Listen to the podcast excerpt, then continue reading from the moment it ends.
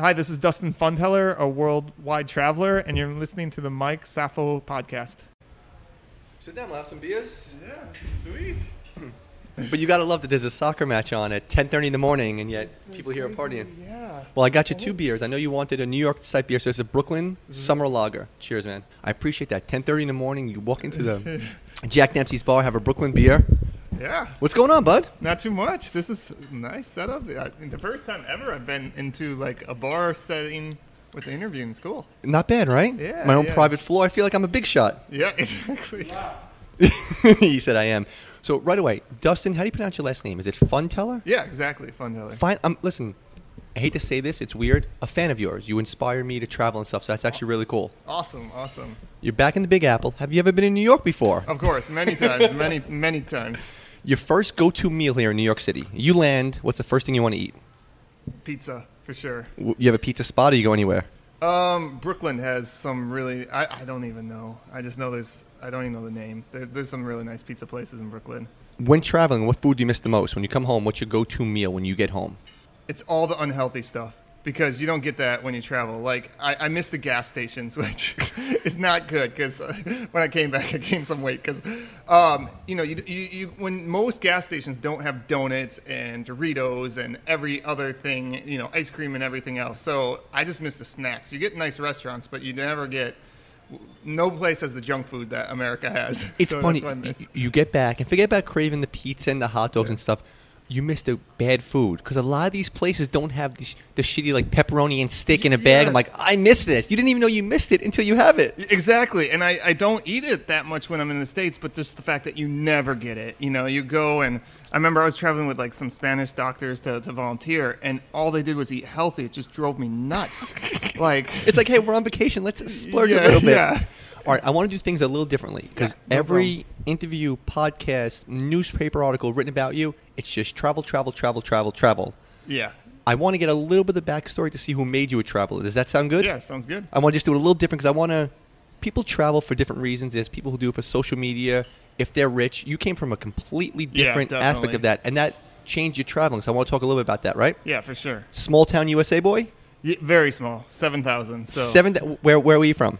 I mean, I'm not even a, a, a town. Well, it's a town. It's not a city. It's it's called Town of Washington. We don't have our own school, so we have to go to the city next door, which is Altoona, which is about eight thousand. Wait, so Altoona is the big city. That's the well, yeah.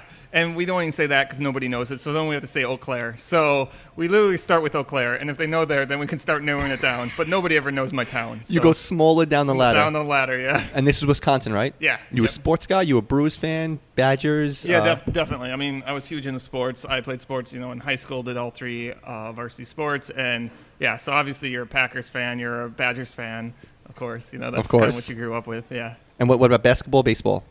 Uh, more basketball for sure. Bucks fan? But yeah, I guess we were more college basketball because you know you're Oh. because Milwaukee's so far away. It, it sounds crazy, even though Green Bay's not that much less far away. And everybody's a Green Bay fan, but uh, with with basketball because we're at the exact other side of the state where we're really close to Minnesota. So I think we're just more of uh, a Division One college sports because Madison's a lot closer. So we kind of focus on that. This is going to be our first riff because we're going to talk about your college. I'm the biggest Kentucky fan in the world. Woo. So I hate where you went to college, and I hate you just mentioned Wisconsin because you ruined my undefeated season. We'll get to that in a little bit. Where'd you go to college? So I, it's kind of an interesting story. I ended up going to River Falls, um, which is everything with small town. So, I, so- I love the small town Yeah. thing, but I heard, when I heard 7,000 population, I'm like, this is insane. That many people live in my building. So yeah, like yeah. So my where I went to school, I'm trying to brainstorm. Someone's probably gonna check and say I'm wrong, but it's like twenty thousand people are in the city of where my college was. That's how tiny it is. Like our college had the name, uh, joke name of Moo U. Okay. Because it had two farms and everybody goes there for agriculture. But um, no school, like no big university, wanted to offer me any. I, I had done quite well in, in high school, but like no university like recruited me or did anything except this little tiny school next to where I grew up. So I was like, hell, I'll go there if they're going to offer me a scholarship. So they offered you a sports scholarship or no, ac- academic? academic okay. scholarship. And so I ended up going to the school that nobody heard of. That it, it is a public school that you, you just wouldn't think you would go to. And yeah, I ended up doing pretty well there. So yeah. What was the went well. mascot? I think it was a falcon. A falcon. Okay, okay. Yeah. yeah. So you go there to college, and then because now you're staying in small town USA, and most people stay in the small town. Yeah. You yet you go to Florida for grad school. Yeah, that was kind of crazy. That was, I mean, I, I don't plan things. You'll see this in my travels. I kind of like to go free will and do things on my own and not be overly prepared. And sometimes it probably pays better to be a little bit more overly prepared. But that would be exactly with dental school. Um, I decided I wanted to go to dental school at like the last minute. And I always thought I wanted to be a, a normal physician doctor. And so I decided to go to dental school, and nobody had taught me how to apply. I didn't think, you know, I found out later after all my classmates had applied to like 15 schools, that's how you're supposed to do it. And I- whichever grabs you, grabs you. yeah, I applied to the school right next to where I was, which was uh, Minnesota and Wisconsin.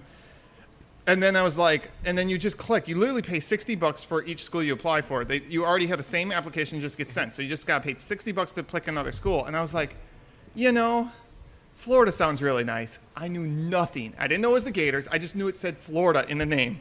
And So you think it's Sunshine State. yeah, I'm gonna go. because there's also Nova, but Nova doesn't say Florida in the name, so I didn't think that one. I just picked Florida because it had it in the name. I knew nothing about the school, and I clicked it, and then sent it, and they were the first to ask me for an interview, and I still knew nothing about it until I told my dad, and my dad's like, "They just won the national championship in football." I was like, "It was that team? I, I had no idea." Yeah, was so- that the Tim Tebow team? Tim Tebow team. Was yeah. it really? Yeah. So, and I literally went there a week after they had just won the national championship, which I know that's not how you should pick a school, but I'm a male. Of that's course. Young, it's pretty. I had gone to a school that literally my previous school had 5,000 kids. We I'd never been to a Division One game in my entire life, um, and then and I guess I had a nice resume that, that like when I came, the school knew who I was, and they took one. They had one of the kids take me around and try to recruit me. And he probably did the smartest thing he ever you could ever recruit. He wasn't like, "Oh, this school's amazing. Oh, it has the best academics." No, he's like, "Look, it's January right now, and look what the the, the ladies are Of wearing." Of course. right? He's like, "Look at this. All the girls are wearing like." But Dustin, you're right. all year round. I- I- it's not being like chauvinistic or anything. You're the best basketball player in the country. You can go anywhere. Now I'm a Kentucky fan, Yeah. but if you go out to like US, UCLA, USC, or down to Florida or to Hawaii, how aren't you going there? February 18th, it's snowing up in New York. It's exactly, exactly. Shitty weather everywhere, and then you have girls in bikinis walking around. It's a Exactly. selling point. So now you're like, I need to be a dentist here in Florida, right? Yeah, so I mean, he helped sell me. I mean, it was I mean, it wasn't just that. Obviously, the the, the sports team had just won. The basketball team one or two years back had won the national Mm-hmm. title, um, and it just it was a really nice campus too. But obviously, it was more for the other things than really investigating about the program. But it turned out to be a, a wonderful, you know, dental program. But yeah, So like, you said know. last minute dentistry. It wasn't like, hey, five years old, I want to be a dentist. It was in college, I need a profession. Yeah, it's kind of you, you kind of get kind of get into the backstory. Um, so I don't mean to go too much over it, but basically, No, when I wanna hear it. I'm Okay, interested. okay. So so I didn't do so well when I was younger. So basically, I was diagnosed with kind of like a learning disability when I was younger. I couldn't read very well at all, and so I actually ended up failing first grade. And the reason this is important because it affects everything else. I could never read very fast, and I could never speak very well, which is weird that I'm doing this podcast and speaking. So, and you might even recognize that in this podcast. There might be times where I just the word just doesn't come to me, and so that's something that's affected me my entire life. And so, I ended up doing really well and working really hard to overcome it. But when I was, I thought I wanted to be a medical doctor. But if you know anything about the MCAT exam, it's all reading. So I knew if I took this exam because I was not a fast reader at all, I actually really struggled at that, that I would have a really difficult time and I wanted to be a doctor. And so I saw the DAT, which is the dental, it's the same as the MCAT, but for mm-hmm. dentistry. And that has mostly math and science and only has one section of reading, unlike the MCAT, which it's two thirds reading. And so I was like, okay, I can suck at the reading section, but if I do well enough on everything else, it will, I'll overcome it. And because the reading section in that, I think, is one sixth or one seventh of your score. And that's exactly what happened. I, So you did the math to become a dentist. That's yeah, kind yeah, exactly. So, so what happened is I dominated every section, like, and then I did really bad on the reading, but because it's only one seventh of your score, my score was still really good. So, yeah, that's how I That's incredible. dentistry. Now let's backtrack a little bit. Now, Yeah. you're in Florida doing the dentist stuff. Growing up, parents, because we're gonna get into Yeah. your traveling, which is how I know you Yeah, and no how you're known. Parents, hippies, adventurers, travelers, corporate America. What kind of uh, parents' childhood you have?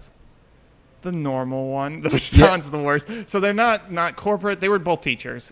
Um, so So blue collar workers, just normal workers, middle yeah. class America. like for example, I one time traveled outside the U.S. I went when I was 10 years old to China. Oh wow, Um, that's a that's a big that that's was a big, first change. hit. Yeah, that's a big and and but this is how big of a deal it was, right? Like where we went, nobody left the U.S. So when I came back, I gave presentations for like every class. Yeah. because nobody had. You know, n- nobody had traveled outside of the country. Now, granted, too, traveling wasn't as popular back then, right? how, wait, how'd China come about? You're a ten year old kid in Wisconsin. so How'd- there was a promotion for thousand dollars round trip, five star hotel, food, but you had to go in the winter because, of course, nobody's going to China as a tourist in the winter when there's snow. Mm-hmm. So yeah, my parents signed up and they weren't going to take me, and I convinced them to take me because I have a younger brother and sister who both didn't go because they were quite, you know, at seven and four. There's probably not much of a point; they won't remember it. So, but I ended up going, and I remember it was really, really cool. But that was the only time that we really traveled outside of the U.S. We did take a few road trips, but mostly we did stuff in Wisconsin. going to China the first time as a kid because I remember the first time I've ever traveled. You know, I grew up pretty poor. The first time I ever traveled was to Mexico for like junior in, in high school, and I went down there, and it's gonna sound so dumb, especially now all the traveling I've done. I'm like, they have like Kit Kats in different, um, it's different letters on it. Oh my Yeah. God, they're really saying. It was a weird thing for me. What hit you the most when you got to? Uh, because the currency hit me most. I had different currency from you know you had pesos. I'm like, there's different money. I knew there was, and it sounded ignorant, but I'm like, you never felt it. So when you went to China, what was the first thing that hit you culturally? It was just so different. And now you go you go to China and it's like not as crazy different as it was back then. Back then, I mean, there were bicycles, right? They had you literally every single person had a bicycle. There was almost no cars, and it was just just hordes of bicycles, and that was crazy. Or I remember them like having barber shops and dentistry like on the streets, right? You would just we'd be walking back by, and you'd be like, "Holy crap!" The guy's like taking out his tooth. Like it was it was just in in I don't know, it was it was everything that it was just like you literally it was going to like a different universe back then. And with our world developing and trade and everything, things are becoming more standardized where everybody's kind of developing more like a western world. But like back then, holy crap, it was it was incredible. When you go to China, did you get the bug there? You're like, I need to do this big time, or not really? No, not at all. Yeah, it was just like, oh, cool trip. It was a cool trip, you know. Um, yeah, so it, it wasn't until I. So the whole reason I got the bug was, again, for me, it was just crazy different than a lot of people. A lot of people have parents that take them traveling and stuff. Me, it was always like rejections or whatever. So for for college, it's a crazy story. Now I was looking into it recently to try to figure out my own life story. That my freshman year, I was in student government because I was always trying to like be aggressive and hardworking. And I'm sorry, this is in Florida, or oh, is this is in sorry, I should clarify in in River Falls. So this The Falcons. the Falcons. Again, Yes. I went to the school because it was a tiny school that offered me a scholarship, and that's the whole reason I went there. Um, and be, and again, this all kind of correlates to from when I was younger because when I was younger, I struggled, so I learned I had to work really, really, really hard to be equal to everybody else. So I just always maintained that. And so when I was in River Falls, I was again doing the things, getting involved in everything, and I was involved in student government. And I was just so annoyed that they were just doing a normal job. Because to me, normal isn't what you should be doing. You should be doing an amazing job. And they were just, you know, just, it just sounds like our government, um, where they were just happy passing bills and just doing the same thing. Any, I, I figured like anybody else could have been elected, they would have done the same thing. They're, they're not making a difference. They're not challenging the status quo. They're just, they're just passing bills. Just a wheel going around, nothing. Yeah, yeah, exactly. And so, as a freshman, I decided to run for. Well, I figured the only way to change it, if I'm a senator, I can't change it. There's only one way you can change this this mess, right? What's the way? Become president. be the change. Be the change, right? So I ran for president, something that no sophomore or freshman had ever done, and I was a freshman running. I pissed off everybody because, of course, student government's happy with the wheel changing. They don't want things to be done differently. And the craziest part is I got people to vote that had never voted, like seniors that had never voted ever, voted for the first time. And the whole point is I ended up winning the election. Wait, wait, hold, I gotta pause you. What was your selling point? Because now you're you're a freshman in this school, Yeah. small town. How do you like? Okay, kid from close to Altoona. How'd I you mean- sell these kids? Oh, I just thought of everything that, that needed improvement. Like like in the, the residence halls, the toilet paper was so like rough, oh. like it would like give you scars. And so I was, the, you know, I'm like, we're gonna get you softer toilet paper, and you know, so you know, I mean, I just thought of what is affecting them. You went to the heart. You, yeah, of Yeah, course. went, went to the heart. You know, toilet paper is really important. I mean, one of the things that bothered me the most was that they just passed. Okay, so my campus is small and very, very affordable. So it's a lot of first generation, which means your parents didn't go to college, your grandparents never went to college. You're the first one to ever go to college, and you come from a low income family. Mm-hmm. Well, every year they just allow the food and housing to increase at a certain percentage, like 15, 10 to 15 percent. People can't afford that sometimes. That, I was pissed. I was like, if you're going to increase the charges, there should be an increase in benefits that we get. There should be something that improved. You can't give us the exact same building, the exact same food, and then charge us 10 to 15% more every single year. And I was the only one that ever, you know, challenged it. It would always just get voted. Nobody would even look at it on student government. And so it was those types of things. I, you know, I was just like, and so those are the things I pushed. Um, and yeah, the, the crazy part is that I ended up winning. Yeah, and and that's where the if you want to know why there is corruption in Africa, in the U.S., anywhere else, just look at what happened to me. I ended up winning the election, and they were able to overturn it with a two-thirds Senate vote. So they could so the election meant nothing. Exactly. So even though there's 5,000 kids on campus that voted, now granted, not all of them voted, but you know, it was one of the highest turn, turnouts of ever for student body elections. The student government said, we don't care what they think. We're going to vote it ourselves. And they said, like, I had violated rules, which you should look at the things. They said, like, I had damaged one of the buildings because I wrote with chalk on a stair. I mean, it's the most ridiculous things ever, or that my sign was too big. So basically, they just didn't want me to be president.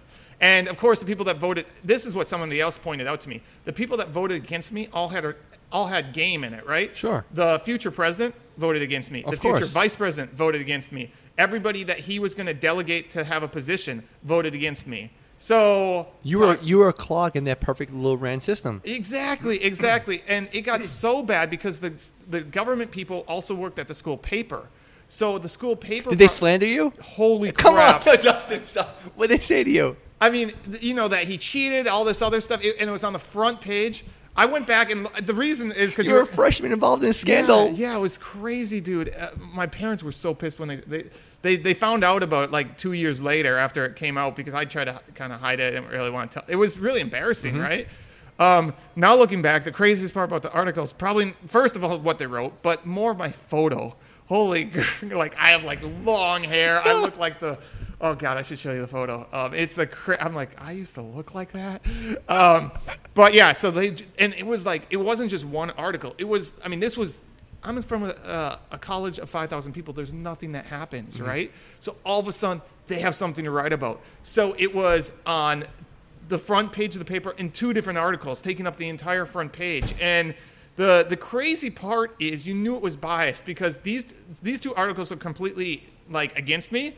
And then the newspaper has an opinion article that's for me on like the eighth page. I'm like, They, okay. they had to hide that. Yeah, so you're going to hide the one that's for me and neutral and done by a bunch of people, but when Wow. it's one editor writing an article, you're, you're going to put that on the front page. And one or two of the senators also had articles in this newspaper, and that's how I knew that there was this inside thing. So it was crazy. Did it, this like kind of mess up your college uh, like experience? Because now freshman now you're liked by people, but you're kind of slandered now. You didn't win the election. What happened now sophomore year? Were you So- still were you like an outcast? That's what inspired the, in, inspired the entire traveling thing. So what happens is because of this, I was like, I need to leave. I just got slandered in the newspaper. Everybody knows my name, Uh, and again, it sucks because there's only five thousand kids. So every single person, all the staff read it. It's not like the University of Florida where you know some people read the paper, but a lot don't. I mean, this is a small campus. Everybody knows everybody. Everybody knew what happened. So I went to the international office, and I wanted to, and I decided to do an exchange program. Uh, I wanted to study abroad. Every again, this is the end of the year, so everything's closed I'm sorry, end of freshman year. end of freshman year, Okay. right? But they had an exchange program, which meant it, my campus was lucky. I just lucky going to this tiny school. I never expected this. I didn't go to this school because of this reason. But they had an exchange program where you can go to a different university, you pay your in-state fees, and you still get your scholarships that you were going to get, but you get to study at a different university. Incredible. Yeah, it was incredible. Now every school was basically closed except Rhode Island College, which uh, I guess they because they ended up only having like five kids that year. So I went to Rhode Island College. I knew nothing about it. They just still were had an opening. I was like, in, in the state of Rhode Island. in the Rhode Island. Okay. And, and they have a much bigger, gosh, I, I forget the name. Um, they have a much bigger one in Province, but this is their smaller one, which was perfect. It was about the same size as my college. And I just went there and did an exchange program, and mainly because of this whole situation. But the big point is that that's when I started to fall in love with traveling. I went there, it was incredible. I made new friends, I had like a whole new life. And then I came back my, my spring semester to my home campus in River Falls, and I went, next year I'm doing this serious. I'm going to take this ahead of time and um, make this. And so, oh, so when I went my end of my freshman year, I had been ta- told about this Taiwan program, and which had already closed by the time. But I was like, that would that would be incredible. So Taiwan was a scholarship program where you went to teach English, and you got free tuition, free room, and they gave you five hundred dollars a month. And so the next year I was on that. And so my junior year I went there, and then I went to Hawaii. oh, that's incredible. So yeah, so all because of me losing this election with a bunch of uh, corrupt senators who were in their twenties, right? Yeah. I changed my entire life. So I really want to send them a thank you letter one of these days. No, that, I'm glad you set up that backstory, and I hope that's Yeah. not what you didn't want to talk about because I No, wanted to hear about exactly, the backstory. exactly. 'Cause I, I always wonder why people travel. So now you have that awesome backstory. So now you go to Rhode Island, Taiwan, Hawaii, yeah. Florida. So you're not thrown into like the the gauntlet yet because you kind of went out a little bit. Exactly. You're in Florida. You're gonna become a dentist. Yep. Now you graduate. I know this part. This is spoiler alert. What made you go to Singapore when you graduated to become a dentist? Well, again, it was because I went to Taiwan, and I just Taiwan was the best semester of my life when I was in college. It was incredible, and I loved. it sounds weird, but I love being different. You know, mm-hmm. unfortunately, in our society, a lot of people want to spend time with people that are similar to them, similar backgrounds. But when you do that, you don't get the special attention. when you're the only one that's different, you get, for better or worse, you get a lot more attention. And so I, I love that. I love being special and different. I love that everybody knew who I was when I was in Taiwan. And so when I yeah, so that was the thing is I went to Taiwan, had such an incredible time that when I I if I wouldn't have gone to dental school, I would have went and taught English or done something overseas, but I got into dental school right away. And so I always wanted to. I really, really wanted to. And so once I graduated from dental school, I just looked where in the word world I could work.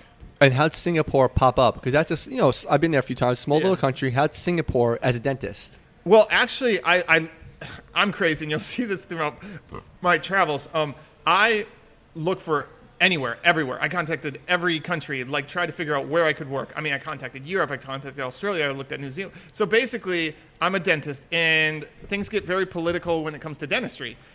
We don't allow any dentist to work in America. And so most countries have the same rule for us. So I can't go work in the UK because they won't recognize my dental license. They'll make me go to UK dental school. Sure. And so there was very once you figure that out and narrow down the countries I could actually work. You know, like for most of South America or the Caribbean, I could work, but like the salaries are quite quite low, and you have huge loans from American Dental School. So Mm-hmm. then you got to factor those ones out. And so you go, where can I make a decent salary? Uh, but work Still paying off the loans. Still paying off the loans, and ba- basically came down to three countries: New Zealand, Okay. um, Singapore, or Ch- or like Shanghai, in a foreigner clinic there. So you, you did the China thing already. Yeah, exactly. And now you're thinking Singapore, New Zealand, Singapore, rich country, completely different, intriguing. Yeah, so I, I mean, I looked at where New Zealand was on the map, and I went, yeah, I don't care how great New Zealand is.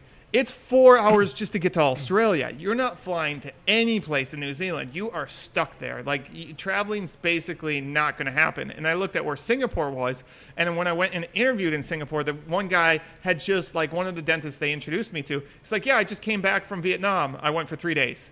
And I was like, "You can take three day weekends?" He's like, "In two weeks, I'm going to Thailand." And I was like, "All right." And and that's what's so amazing about Singapore because unlike It's like a hub. it's a hub, and these and what's so cool, cool about Asia, where it's not so much say I would say in like Europe, is when you go to different countries in in Asia, they you one hour, two hour plane flight, and it's a whole different culture. They don't even look the same. It sounds silly. It's a different world. You're in Yeah. Bangkok. You fly an hour to Laos, and you're like, where am I? yeah, it's a whereas like you go from Wisconsin to Minnesota, it's like uh, you don't even know. across Or even. Europe. You're going to go Yeah. from like London to Germany. It's like, okay, still it's pretty similar. Exactly, and hmm. that's what I loved. About, I mean, you go from the Philippines; they don't look anything like Vietnam. No. and it's like two hour flight. You know, so How about when you go like from Bangkok to Bhutan? You're like, where- Exactly, exactly. Wait a minute, this is a three hour flight, and we're yeah. or Indonesia. I mean, that's why I just loved it. Is the fact that in Singapore, and that's how it started at the beginning. When I first went there, I just took little trips to all around it, and it was just incredible that it's so close yet so different. so now you're in a. I'll do a long winded question so you can drink your Brooklyn Ale. Sounds good. Thank you. So now you're in Singapore. You become a dentist there. How's the process? Is it a long process to become a dentist there, or right away? And let me, let me two part for you. Were the Singaporean people like? I don't know if I want a white dude doing my teeth. Yeah. So okay, two two parts to the question. So first off, so I think I did a good job with picking my first company. I picked the largest company in Singapore. They had like 50 dental clinics. And Singapore doesn't get enough, they don't train enough dentists. So they do need to take dentists from outside of Singapore. And this company, because they're so big, they're, gosh, politics is involved with everything. As, as Politics. Let me let me get Yeah. Dustin. Do you hate politics? Yeah. I love you because I can see right away you like these, and you're not like I'm anti this, I'm not this. You're mm. like from high school all the way up. Yeah. There's politics everywhere. Yeah, yeah, it just drives me nuts. So let's talk about Singapore politics. So basically, because it's a large company, they have a guy that works on the board for the Singapore Dental uh, Council, which is the, the board of dentistry, which determines who gets a license. So the whole point of this is they know the system inside and out, how to get foreigners dental license, which is really, really nice. So they had, because they were so big, they had a person that's their full time job which just made it super easy because I just contact her and say, what do I need, da, da, da, da. And they even gave me the timeline. They knew everything. So literally, they're like, you come in, you get blood work, you do this, you do that, and then it's going to be three weeks. So what does that mean for me? Three weeks of traveling. And then you, and, and then like, okay, then you have to come sign a few more things, do a few more tests, and then it's going to be like a week and a half. Another weekend And- have a travel. Exactly. I planned everything, and that's exactly what I did. So I came, and the first time I had three weeks, I went to New Zealand and Australia. And then the next time, I think I went to Laos. And so, mm. yeah. And then I had started my traveling even before I officially had started working in Singapore. And it wasn't like, okay, let me start doing these country things. You're like, oh, this place is new and this place is cheap. Let me fly out there. Exactly. I mean, well, I figured if I'm going to be all the way in Australia is the perfect example. Now, it's not as bad as it used to be. It used to be like $2,000 round trip to get to Australia, right? Mm-hmm. From Singapore, they have budget airlines. It's like 300 round trip. So I, it's just a no-brainer. I'm like, if I'm going to be in Singapore and I can get there for 300 versus paying 2,000 in the future, um, I need to go now. And the, oh, the other big thing I haven't told you is I had a girlfriend at the time, and so the whole- America or Singapore? in America. And so this is She a, hates you. no, she actually she she well she said she supported me because she knew I loved traveling, and I knew I could see my future. You know the the typical American future Mm-hmm. where you settle down, white picket fence, da da da da. The two vacations a year, yeah. one to the you know the Caribbean, one to exactly Paris. Yeah, exactly so i saw my life being like that especially because she she was like an engineering going into your typical eight to five job but she still had six months until she graduated and because obviously gainesville is saturated with dentists they have a dental school the only place i could find a nice job was about two to three hours away and i was like well i could go two to three hours away which i'm still not in the same city as you or i could go and have this wonderful adventure on the other side of the world and so to me it thought seemed very logical because my whole life was going to be the two vacations a year. So that's why when I went to Singapore, I just traveled like crazy because I thought I had six months there. I thought six months you had an expiration date. I had an expiration date. So that's what pushed me to travel and, and like take more vacations than probably anybody ever that, that started working there is because I thought I only had six months. And how about being a white dude in Singapore, American guy? You don't speak any other language out there at the time. I'm not sure if you do. Uh, and you're out there. Do they trust you? Like, okay, I'll go to this dentist. So yeah, that was kind of crazy. Mm-hmm. Everybody, a lot of people stereotype. Well, a lot of people stereotype about a lot of things, but a lot of people stereotype that because I'm American and I'm white, that being there, I'm gonna get a lot of people that want to come to me because I'm American dentist. That is not correct at all. I had an uphill battle. I mm-hmm. was discriminated against, if anything. Not that they thought I would be a bad dentist because I didn't speak Chinese. And most Okay. people speak Chinese as their primary language. I mean, just think about yourself. If you're going to a dentist, do you want to go to a dentist that can't speak to you? Of course. You know, you want to go to a dentist that speaks your language. So all the time, like my job would have to I would have to get such a good reputation that I'd have to have other people vouch for me that couldn't speak English that would tell in Chinese, tell uh, their family and friends, go to this white. Tru- trust this white dude. Yeah, and it's called ang moh, which is a uh, the Singaporean t- term for a white Mm-hmm. white person. They would, you know, and and they, of course they don't mean to be racist or anything. They would say go to the white dentist, right? Yeah. Because and where I worked, that was another thing is a lot of foreigners that would work there would work in the CBD, which like the they would work in the rich area or the like downtown a bit- area where there's the tall buildings. I worked in the we call it the heartlands, where the typical where you don't see foreigners ever. And so that's what was kind of crazy is I was trying to become a dentist in the area where it was very, very local. Like in my building, my entire life, I lived in a building where I was the only Caucasian. Um, in the area I lived, like it was always a, a big deal if I saw another Caucasian, right? And I, if I would be with You- friends. You, you make eye. Hey, Yeah. what are you doing here, my, My- friend? It's my friends would point him out. They'd be like, hey, and they'd be like, "Hey, is he your friend?" And I'm like, "No, just because he's white doesn't mean he's my friend." so I have to cut you off. That I, I was just in uh, in Kuwait. Okay, Mhm. I, so I'm in Kuwait. I go there alone, and I swear I check in, and the girl goes to me, "Do you know uh, that family?" I'm like, "I'm sorry, who?" Because I thought maybe you know, I was wearing a Yankee hat, yeah, or something. and it was just some. I'm like, no, it goes, "Oh, because they're from America." I'm like, "Oh no, I don't know them," but they just flat out thought, Thought, yeah. "There's a white dude. Hey, do you know that white family?" Yeah, of course, of course. I, I feel that there's three kinds of travelers. There's one that just do the hey, I'm going to go to, an, and I'm not knocking Yeah. any of them Yeah, because I think the exactly, life that you and I live is pretty weird. Yeah. Um, it's I think it's like hey, let's go to the DR, which is awesome. You you travel, you go to the beach all the time. Then the the other travel, let's go to Europe and stuff, which Yep. is still awesome. And then there's the weird travel. I think like us who like we go to Thailand, Vietnam, Yep. Malaysia. That's not enough. Now let's go to the stands. Let's go to uh, Uzbekistan and Pakistan. And you're like, okay, I've never been to Iraq. Oh my God, let me let me go to. Okay, everyone goes to South Africa and Egypt. I want to go to Sudan. What changed if you were there's a moment that changed it because there's people I know like, oh, let's travel. Dude, I love Rome. Oh my God, Rome's awesome. Do you want to go with me to Andorra? What? Like, Yeah, exactly. What changed it for you to go to these? And I hate to say this, I'm never Yeah, discriminating. Weird countries. I don't know. I mean, you can call it weird countries. No, They'll- some of them are weird as hell. They'll admit my friends from these countries will be like, "Yeah, our country is weird." We're weird as shit. yeah. Yeah. Okay. So When did that change happen for you? Well, again, everything in my story is kind of related to a different thing. This was because I had a girlfriend, right? So I was trying to be the sweet romantic man I am, and she always, you know, she's like, "Don't don't go to the Netherlands. I want to go to the Netherlands, right?" And, I hmm. mean, she wasn't mean. She's like, "Let's go to the Netherlands together. Let's go to the UK together." And so I'm like, "Well, if I go to Kazakhstan, will you care?" She's like, "I don't know where that is." So that was the point. Is I went to places that I had to go to these weird countries because she wouldn't get jealous. She wouldn't be upset that I was going without her because she didn't even know where they were on the map. Can I tell you why I think we just became best friends? And I mean this. My girl, she Yeah. travels obsessively. We just got married two and a half months Oh, ago. wow! Congratulations. She's uh she's a big traveler too. So I go to weird places, Yeah. and I said to her, so I print. I go to the UN.com. Yeah. I print up 193 countries. I'm Yeah. like, do me a favor, rank these for me, and you can be proud of me, Dustin. Zero, you'll never go there. Yeah. So she, for her, like Iraq and Pakistan, zeros. One, you have no interest in going, Yeah. but eh. Two, you want to go. I can go without you, but I have to come back. And three, I can't go there without you. So for her, like New Zealand, or Australia's a three. I'm never allowed to go there.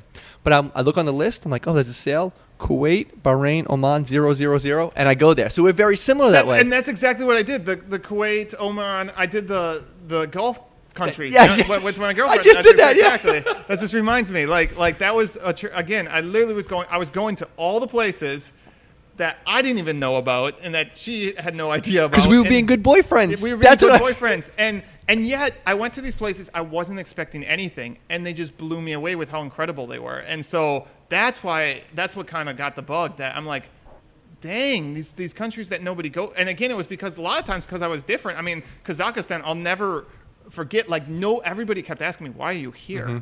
And it was before I'd ever gone to a bunch of countries. This is one of my first countries, and I was like, ah. Saw you on the map. Yeah. And they were just what? They were just going crazy. I'll go full. I don't know if this is America stuff. This might be totally Yeah. New York. I was in Kuwait, and I'm sitting there at like a little outside restaurant, and these three dudes come over, and like, "Oh, are you here alone?" Now I was there alone. I'm like, "Nah, I'm here with like seven friends. They're at the hotel." 'Cause now I think these dudes are gonna rob me Yeah, because I'm probably. completely New York centric. Yeah. Like, these dudes are Oh, thinking. that's New York, yeah. Yeah, and the guy's like, "Oh, okay. When your friends come, do you guys want to come out with us?" I'm like, "Oh, we have plans." Because I'm like, these guys are trying to rob me.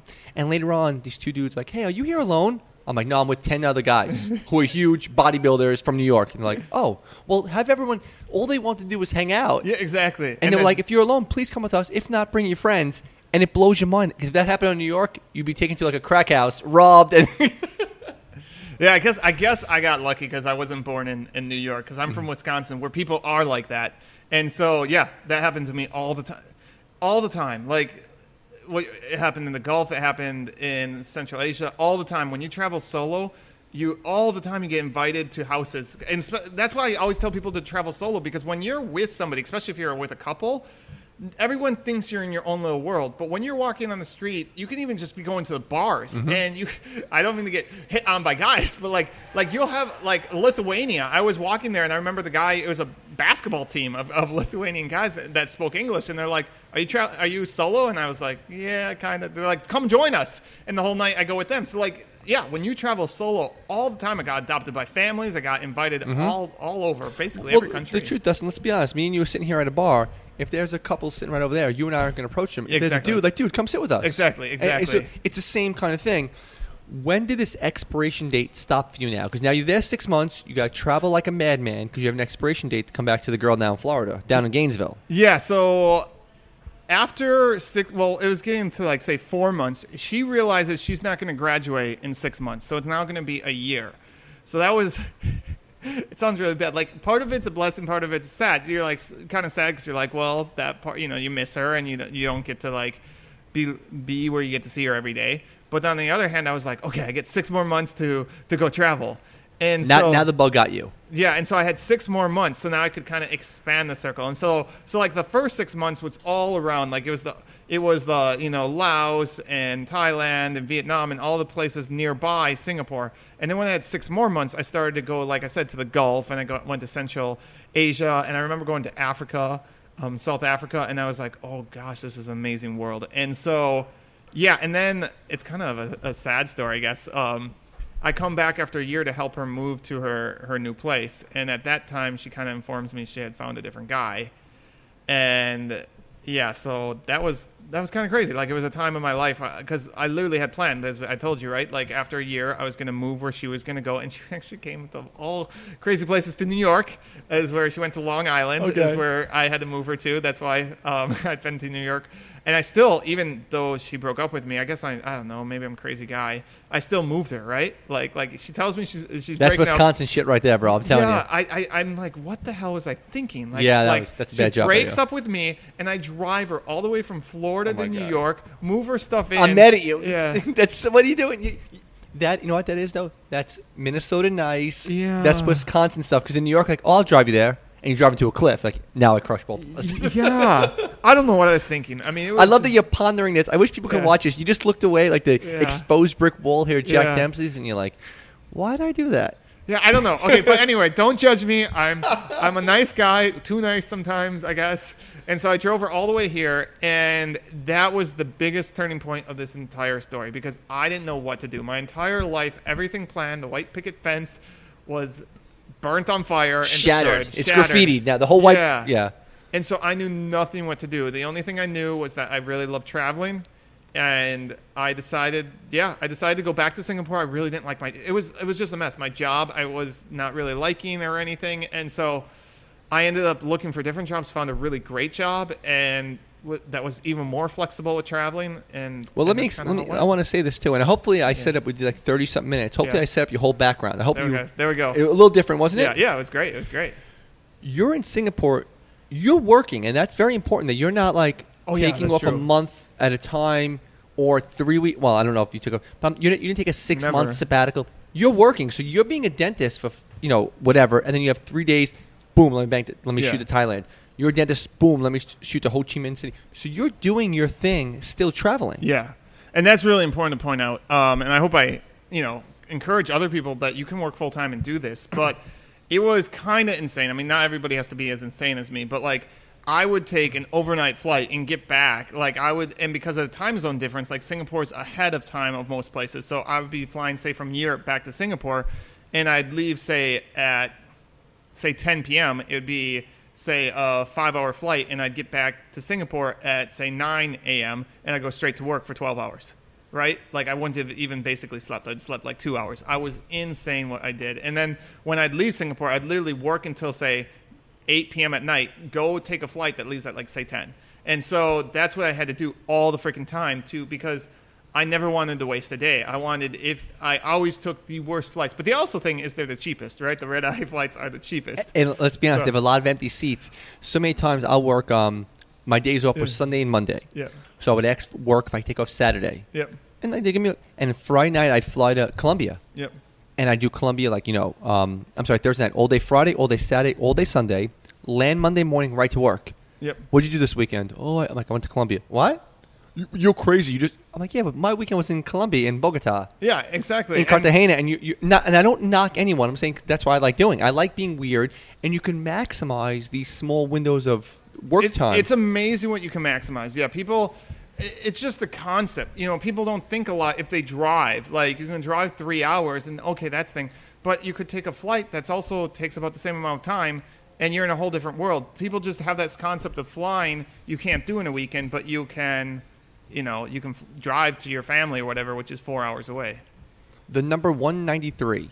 That's I know you have Yeah. different numbers. Yeah. Everyone, the number 193, and we'll explain what it Yeah. means. I want you to explain it. When did it come into your mind, and when did it become like I need to do? What does 193 mean to you, and when did that uh, come into play in your life? Wow, that's a that's a crazy. Again, everybody is different, but I don't think anybody has my story. Mm-hmm. Um, Which is why I was so intrigued to have you on. yeah, so so I was I was But traveling. by the way, if you hear that screaming, Oh, it's yeah. 11 o'clock in the morning at Jack Dempsey's bar, and Celtic is playing their first game of the year. They're winning seven nothing. It's seven 0 and they're still going crazy upstairs. Is that awesome? that, it's, it's incredible that. okay, so people are 193. So yeah, so basically, I I was just doing my thing, and I had forgotten about what I think it was Chinese New Year. I, I don't quote. me. No, it wasn't Chinese New Year. It was some other holiday. There was some holiday in China where, or not China, sorry, in Singapore, that we didn't have work.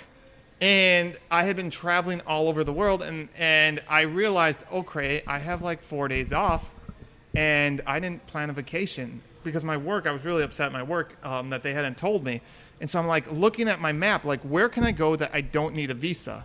Because at this point, I had traveled most of the world. Uh, and again, it wasn't to, to visit every country. I just loved going to different places. And I had seen that, I'm like, oh, Israel. I haven't been there, and I don't need a visit, visa for Israel. It's like one of the only countries I've been to that I don't need a visa. So I'm like, sweet. All right, I'm gonna go. Like in, in it was like five days from now. I'm gonna go and I booked the ticket. Well, I ended up going to Israel, and that's when my whole eyes opened. I realized that basically they didn't believe anything I said. They didn't believe I was a dentist. They didn't believe that, which I, I, I, I knew. I, I mean, I'm not an idiot. I, I knew that they kind of like investigated you, but I assumed they had common sense. So I brought my dental license. I brought my global entry card. Mm-hmm. I, it, and it's a thing if you don't know for Americans, so they can kind of basically skip immigration in America. And so I'm like, okay, they're Israel and the U.S. are great pals. So if I show them that America has interrogated me and, and investigated me and shows that I'm a really safe traveler, they'll believe that. And I'll show my dental license. I mean, like, dentists aren't doing bad things. And so I go there, and they start drilling me, which I didn't understand. I give them my, my passport, which is over a hundred. It was a 90 page passport. They don't do those anymore, but it was 90 pages. It had about 130 country stamps in it, and they like played Where's Waldo trying to find the Arabic ones. Which I'm like, do you guys not have common sense? I also went, you know, they find the th- four countries they don't like, and I'm like. What about the other 230 con- or, or sorry, the 130 other countries that are good? But the whole point of the story is they ended up deporting me and not letting me into the country because they oh gosh we have so many theories why they deported me but Go to deporting. When you mean deporting, it was like, hey, you're here for how many hours were you in uh, Israel? I was there well i was there for like like 16 Sitting in Israel airport. no no no i got a great tour of their country so um yeah i sat in their airport for about three then they took me to their jail i got to it was my Oh, really? yeah at least like it was my second time going to jail this was my um th- they had a bathroom. I remember that. That was the big thing. Is like everyone else is you went to jail. I'm like, well, at least in this, because I'd been thrown in jail in Africa because again they didn't understand why I was in their country and they thought I was dangerous. And so, and and in Africa there was no bathrooms. There was just a bucket. So like when I went to the Israel jail, I'm like, oh my gosh, we have a, A toilet? We have a toilet, right? Best best jail in the world. Yeah, and they had all these, and the problem is all my, and it was about like four of us in the jail cell. We all had like bunk beds, and they were all Russian, or they, I don't know if they were from Russia, but they all spoke Russian, and they loved to talk to me because they had didn't have anyone that didn't speak Russian, but they loved to talk to me in Russian. And I was, and again, because of my hardcore traveling, I just had not slept at all for like two days. So I'm like, you guys just let me sleep. And if I'm gonna go to jail, I should at least just get some sleep. Um, yeah, so so I don't remember too much about the Israeli situation, other than they, they- yeah, they took me to jail. I had to have a medical exam done. They and they gave me food, which was like the worst. God, it was so bad food. Um, and then they put me on a plane and, and sent me back. You, you said theories. What theory do you have that why they wouldn't let you in? Well, we have the funny theories and the, the Let's go one funny, one serious. We'll, we'll leave the funny one for later because Okay. you have to, you'll, you'll understand later when we talk about different things. But I think, I mean, I think realistically, they just assumed that because I, so when I, when I traveled to places like Afghanistan, Syria, Iran, I made friends in those places. Like I'm I can't believe that most people go to those places and do the Instagramming, which or do the po- I call I call it postcarding. That's my term I used, and I don't I don't think anyone else has used that. Where you go there and you take a photo that you would imagine on a postcard and stand in front of it, right? You don't go meet locals. You don't interact with the local people. You literally just go there to take photos and see the sights. And when I went to these places, I had already seen enough pretty beaches. I had seen enough churches. I had seen enough mosques. What I wanted to do was learn the culture. So in every single place I went to, all I did was hang out with local people and, and learn what their culture was like.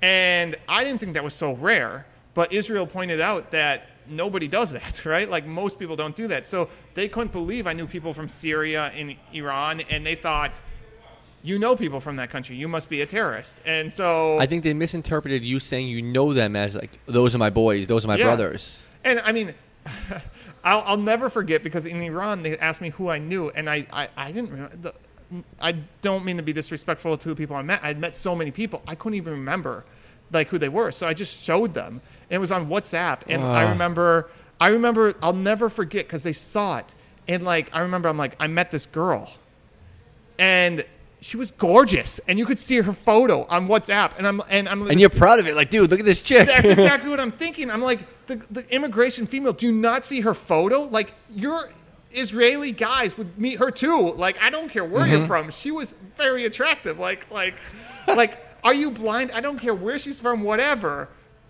Anybody that's a male that is single would have met is this talking to this girl. is talking to this girl. So like, why are you so upset at me? I'm just human. So yeah, it was absolutely crazy. But the whole point of the story, and we can go back in a second to the Israel thing, was I realized at that time I need to get my stuff figured out, and I started doing research, and I started figuring out that hey. I only have that like what 15 more countries or 20 more countries I visited every single one. And it was at that time where I started putting the pieces together that I need to show them that I've traveled to every country and things like that. And that's when I really was the turning point, like the wake up call that, hey, what you're doing, not everybody does. because they say 193. That's the 193 Yeah. countries uh, recognized by United Nations. Yep. That's like the ultimate travelers club. And I, you know what I like, and I, I hate to say this is I kind of count countries. I, I think I'm in the mid 70s or low 80s. I, ne- I, I don't have a full list of. I love that. I love that you don't count. It drives me nuts when people go, I've been to 68. Yeah, so I, I don't know. What, I I just know because I know how many countries there are, and I'm Yeah. like, oh, I need to go to these countries. Yeah. Eventually. Exactly. I'm not That's in a rush. exactly what I was to the do that. And the thinking. truth, Dustin, a lot of times I travel is like, hey, there's a cheap flight here to blank. I'm gonna go out there real quick. Yeah. Like, Exactly. That's Panama's exactly like me. 140. The owner we were just talking to, I've never been to Ireland. Okay, He's yeah. like, why haven't you been there? I go, the truth, and I said, no disrespect. One, I can go there anytime I want Exactly. with anyone. Yep. If I meet, hey, buddy, want to shoot to Ireland for the weekend? They will. I'm like, that. when I see a sale to uh, Beijing for. Three ninety nine. I'm jumping on that because I can go to Vegas for five hundred, which I don't do. I haven't been to every state Yeah, because it's so much cheaper.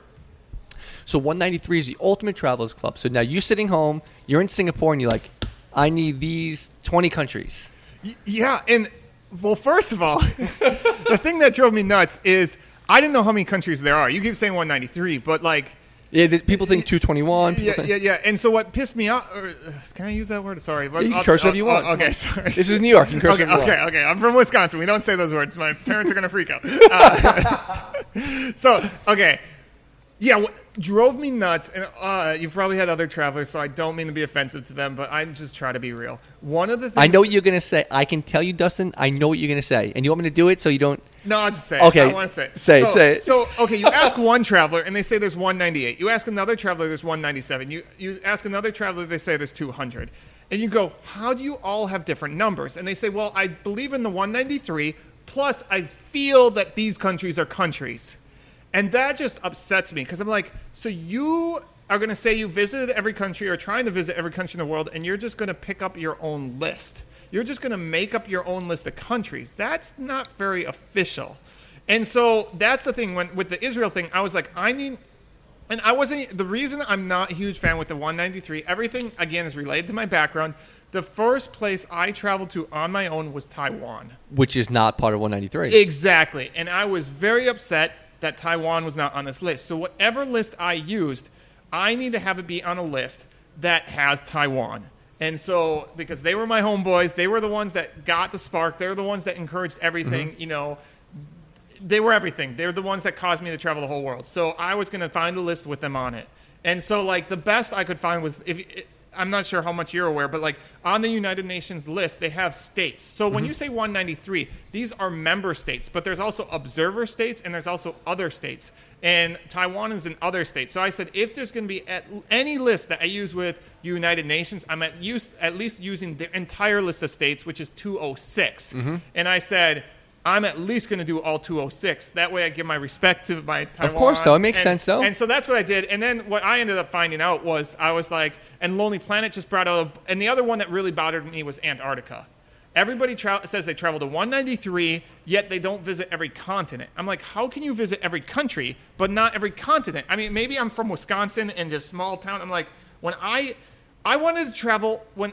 When I read that somebody travels to every country in the world, I, I wanted to travel to what they think that person does, not with loopholes and other exceptions and different ways. That I want to do what the average person, you ask the average person on the street, that you tell them someone traveled to every country in the world, what they think that means. And so when Lonely Planet brought out a book that had Antarctica and Greenland, which again, me in Wisconsin thought Greenland was a country when I grew up and was a little kid. Um, but I guess, you know, most people say it's a territory of Denmark. So Lonely Planet had a list of 221 countries with Antarctica and Greenland. I'm like, I'm doing the 206 from the United Nations, and I'm doing Lonely Planet's list of 221. And then I also combined FIFA and the Olympics, and that's why I got 236. But like, then I was happy. I'm like, nobody's ever, if I go to those 236 countries, nobody is ever going to say, you didn't visit my country. So you finished the Brooklyn Summer Ale, Yeah. and this is the local Jack Dempsey's Ale. You're gonna like it. It's like the local bar we're at. It's their own beer. Oh, nice. So wow, like that's it. really cool. Of course, you said you wanted some local stuff. I mean, I didn't know local, local. oh, we're going like- local. We're going local, local down the basement, local. Wow. So when, when you say loopholes, I know what you're saying, and I- I'm going to explain to you what I think. Yeah. It bothers me, and I hate to say bothers because who the f am I? Yeah. But it bothers me that when someone's in uh, Rio de Janeiro for a six-hour layover and don't leave the airport, they're sitting in the airport sleeping. It's like, so I was in Brazil. I'm like, oh, did you visit blank, blank, and blank? Everyone has a definition of quote unquote visiting the country. I always feel you have to leave the airport, you have to eat, you have to have a beer, talk to a local. I think you should be there for at least a day because some countries Yep, like Andorra, what are you going to do for more than a day? Yeah, Unless you're going to go skiing. And there's some countries, listen, and you're in and out quick. But in those other places, is there a possibility? So tell me what loopholes mean to you. Okay, so I think there's three main loopholes, and I even put it on my website and everything because it was just driving me nuts. WanderingDentist.com. Yeah, Awesome website. And Thank we're going to talk about your social media thing, but WanderingDentist.com.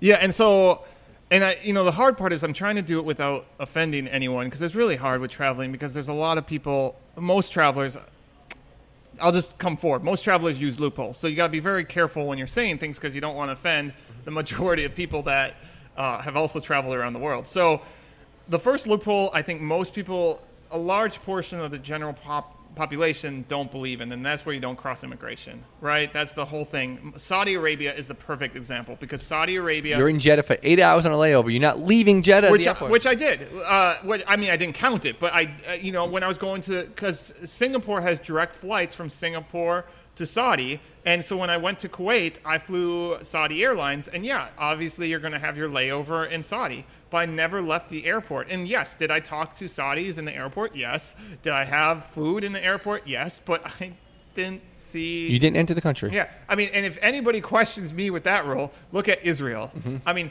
I went to their jail, I saw their doctor, I got to meet Israelis, I ate their food. I mean, I didn't even, I wasn't even at the airport anymore. So, and I still didn't count that, right? I still didn't count Israel. I'm like, I need to get into this freaking country, and I, you know, so, so like. But I I didn't realize most people would have said I visited the country, and I was like, no, I didn't. So, okay, so that's the first one, right? And then the the second one, which most people, a lot a lot of people do, and I wish more people would not do this. It's something that really, I don't, how to say it, it, it Aggravates. yeah, it aggravates me. Is going to somewhere that the main government doesn't control. So a good example would be the Caribbean. If you go to Aruba, you don't say you're going to the Netherlands, Ooh, right? But okay. technically, it's a territory. If you go to the if you go to the U.S. Virgin Islands, people, you know, did you go to the U.S.? If you go to Martinique, did you go to France? Right? Like you could go around the Caribbean and say you went to like six countries in Europe. And There's one I disagree with you on that though, which one? and, and, and I want you to to um, debate me on it. I know you're a political debater guy. Oh yeah, I love politics. Iraq, you don't count. Uh, was it Kerbal? You don't count that as being Iraq. That's what I was gonna say. Oh, was it? Because I because I saw that on your website, um, wanderingdentist.com, and you said loopholes. I'm like, oh, I want to see this dude's loopholes. I'm like, ooh, that one surprised me with uh, Kerbal. Is it Kerbal? Kurdistan. Yes. So why does uh, the city? That drives me nuts. Yes. So oh, okay, explain so- that one to me. I'm, gl- I'm glad we talked about that because that, that okay, and it- that's like the Western Sahara thing. So basically, um, when you go, so a lot of travelers, again, they're trying to travel to all 193 countries, and one of the reasons I think most travelers use 193 is the that is the lowest list there, and the less numbers you can have on the list, the easier it is to visit Mm-hmm. Sure. every country. Right? It's it's a lot. Hard. 236 versus which is my list versus 193. That's a difference of oh gosh, 43 countries, and those 43 countries, some of them are quite difficult. You need visas, right? So it's a lot nicer to do. I mean, that's like you're only going to 80% of the amount that my list is. So anyway, um, so yeah, so a lot of travelers are trying to visit to every country, and if you go to, let's just explain. You go to Kurdistan. So Kurdistan is a territory that is not governed by the Iraqi government. So this is exactly what I'm talking about. Is the Iraqi government doesn't government, the Kurdistan government oversees it. So, for example, Kurdistan has their own visa policy. As an American, you can go there and you don't even need a visa. You Visa on arrival. Visa on arrival. Try to go to Iraq without a visa. I even had a visa and they wouldn't let me on the plane.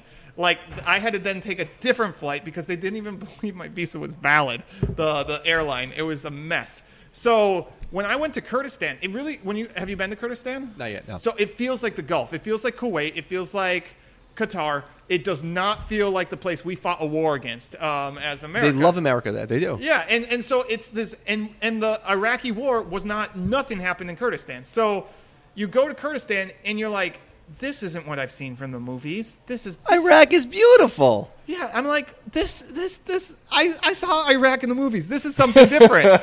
and again, I wanted to visit. The biggest rule is remember, I want to visit what the average person on the street thinks when you say you visit every country and you ask the average person what they think of when they think of Iraq They think of Baghdad. they think of Baghdad. And so that's exactly what I did. I didn't care. I had to figure out a way to get to Baghdad. And here's the craziest part of Kurdistan, if you want to call it part of Iraq. People from Kurdistan, if they want to work in Baghdad, need a visa. They can't even travel to their own country to be able to travel. I'm like, okay, this is a different part. And so that was the whole loophole thing is that I said when I went to Kurdistan and I went there, I was like, this doesn't count. This doesn't count. This isn't what my friends and family are going to think when I th- said I went to Iraq. they don't want to see that pretty fountain in the square. Yeah, exactly. They're going to want to see the bullet holes in the buildings. Yeah. And so that's what I did. I went. I ended up going to Iraq. uh, To, I I ended up going to Baghdad, and and then I went to Babylon. You know, and I was able to see the some ancient statues from thousands of years ago. I mean, even talking to the people, like when you were when you were in Baghdad, you're going to hear about what it was like was wh- when the war was happening. And I mean, one of my friends from Baghdad, he he he had terrorists come in and blow up his house. So like it, and his his dad ended up passing away. His he was happened to be in a different room with his mom, so he survived. Uh, and he told me his hearing for like years didn't didn't work. Um, so my point is, That's what I wanted, right? And just the food. The food is everything's different. The mm-hmm. food is different. The people are different. The culture's different. Everything is completely different. Iraq, Iraq. I mean, and so if anything from this podcast, if you are a traveler out there, don't just try to check off the list to Iraq. Go see Iraq. Go to Baghdad. It was incredible. It's one of my favorite trips I've ever done. And so yeah, that's one of the loopholes that that kind of drives me nuts. I have to ask the generic question. You go to these countries, and I've been to so many of them. Do you ever not feel safe? And be, be honest, we're, men, so it's always like, hey, we have to act tough. You're going to be like, hey, I'm, sh- I'm shooting over to the South Sudan. I'm going to shoot over to Somalia. The unsafeness, does that bother you, or do you get a rush off it, or do you ever feel unsafe while you're there? Well, most of the uh, so at the beginning, I think because I knew people at the, every place I was going, I felt that for the most part felt pretty safe. Like for example, before I went to Syria, I contacted people on Facebook, I contacted people on Couchsurfing, I contacted tons of Syrians, and everybody in Syria said, "Hey, it's not so dangerous. What you're reading in the news isn't really happening. It's it's fine. You can come here. You have no problem about safety. You don't have to worry at all." And I mean, I remember in Libya, they when I did the same thing, they're like, "Well, it's pretty dangerous. You gotta be careful." And so then when I went to Libya, I was a little bit more nervous. I'll I'll never forget. Oh gosh, so when I was going to, I was in Jordan, and Oh, okay, I'll just come out and say it. So one of the ways I found out to meet people, so I f- tried to figure out different ways to meet people, and I was having trouble. We'll use Iceland as an example. I was going to Iceland. I went on Couchsurfing. I went on Facebook. Messaged a bunch of people. I'm like, I'm coming to Iceland. Let's hang out. They're like, chill out, creep, while you in my DMs. exactly right. Mm-hmm. And they're, like, and and guys, for example, maybe they thought I was gay or something, right? Like mm-hmm. they're like, dude, I don't care. We get lots of tourists. And so I remember being like upset. I'm like, how am I going to meet people from Iceland? Because again, my goal wasn't to visit every country. My goal was to meet people everywhere I went. That mm-hmm. was my goal, not to visit every country. And I was like, okay, I got to be smart. How to do it? And I remember talking to my buddy, and he's like, dude, you're you're a decent looking guy. You need to use that. And so yeah, and and it comes back to the the ex girlfriend. The the way she found her guy was a new app that just came out when she did it, which I'm sure you probably know. It's called Tinder. Of course. And I was like, damn, that was really efficient. It worked really well. We were talking all the time, and she was able to find someone. She was really busy with school, and it worked really well for her. And so I decided, I'm like, Iceland, screw you. And I downloaded it for Iceland. And Now, let me, let me. Yeah. Where were you when this happened? You were in Singapore. I was in Singapore. Now, if you pay, because I, I know this, because Yeah. I've done it too. Yeah. yeah. Um, when I was single, I, I went on Tinder and I signed up for Tinder, and you can pay like a, f- a couple of dollars, and you can put yourself in different countries. Exactly. And you make your profile. Hi, I'm flying to Amsterdam. I'll be here for three days. Would love to meet a local. Well, you don't put that second part. I learned that that out. You never say Okay. that you're a tourist because Europeans, ex- Europeans, no offense to you guys, but you guys hate tourists. You you never want to be a tour guide, so you have to kind of not let them know that you're a tour, tourist. We have to let them know you're American, or You, you let them know that, but you, as soon as they find out you're a tourist, they're like unmatch, unmatch. he only wants three Yeah. days with me. I'm, Yeah, yeah, yeah, I'm not a piece of meat. Yeah, exactly. So, but what was I going to say? So, yeah, and at this was so early in the game, they didn't even have this yet with Tinder. But there was another app that had came out that I found that doesn't even exist anymore. It was like Tinder Tools or Tools for Tinder or something Okay, like that. that that was like a dollar to download. So I paid a dollar, and that let me change my location. Which it, I kind of missed that one because when it changed your location, you showed up in the country, and so right. So you're in Reykjavik. Yeah, so when they see my location, they see that I'm five kilometers away. Whereas now with Tinder, if you change your location, they still see that you're far away. You're, You're not in four the- thousand eight hundred miles Right, away, right? but coming to Poland in a month. Exactly. So they really thought I was there, um, which is crazy because as soon as you go back on Tinder, after about like five minutes, it if you start swiping, it knocks you back. Goes back to your regular location. So what you'd have to do, like I was so great at this, like you'd have to go in Tinder, not swipe at all, go straight to the messages and only message, and you couldn't do any swiping because as soon as you do swiping, it realizes where you are, and then or I would message a whole bunch of messages. And then I'd go back to the app and change my location so that they still think I'm there. Like I was, I was so crazy with this. But anyway, the whole point is when, and the true, this is completely a true story. When I was going to Iceland, I had messaged over 50 people on Couchsurfing. I had messaged people on Facebook.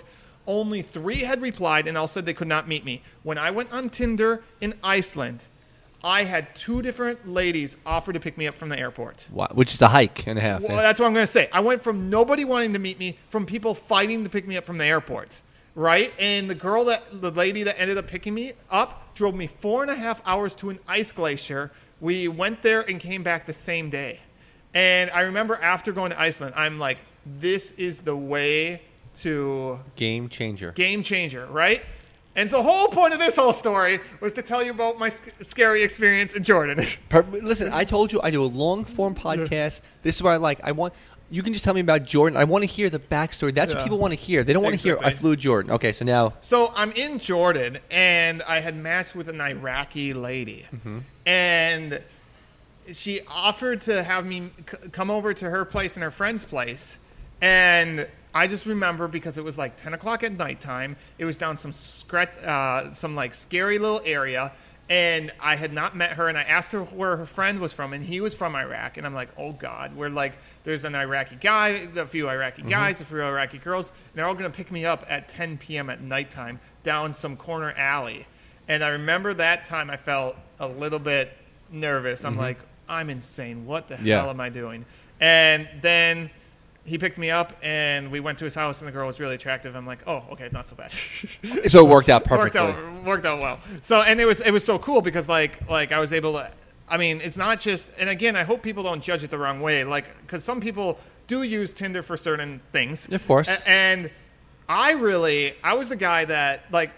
w- I used it to be able to, to meet and interact and pull an avatar. You know, if you've watched Avatar, if you watched uh, Pocahontas, that's what I did. I tried to become a part of their culture. Of course, I can't become like an Avatar blue person. I'm still going to look white, but like I did my best to really be able to interact and really have this. And and, and it's amazing when you meet one person. That's all it takes is one person because that one person has friends. I can't believe how many times I got invited to a party and then you meet all the people at the party. I can't believe. How, I always t- make jokes how many guys I met through Tinder. Yeah. And I was not swiping on guys. You go to Afghanistan, and the girl I matched with m- matched with had to work that day, but she's like, "Oh, I have this Afghani friend. He's off today," and that guy then takes me around and everything, right? So like, there was, and same with Iran. It's just so many times you you match with people and they connect you with other people, and all of a sudden I had this in, and it, it was incredible. There's probably a hundred countries I can think of off the top of my hand where VOA, visa on arrival, you land like for everyone listening, you go to DR, you land, you never think of a visa.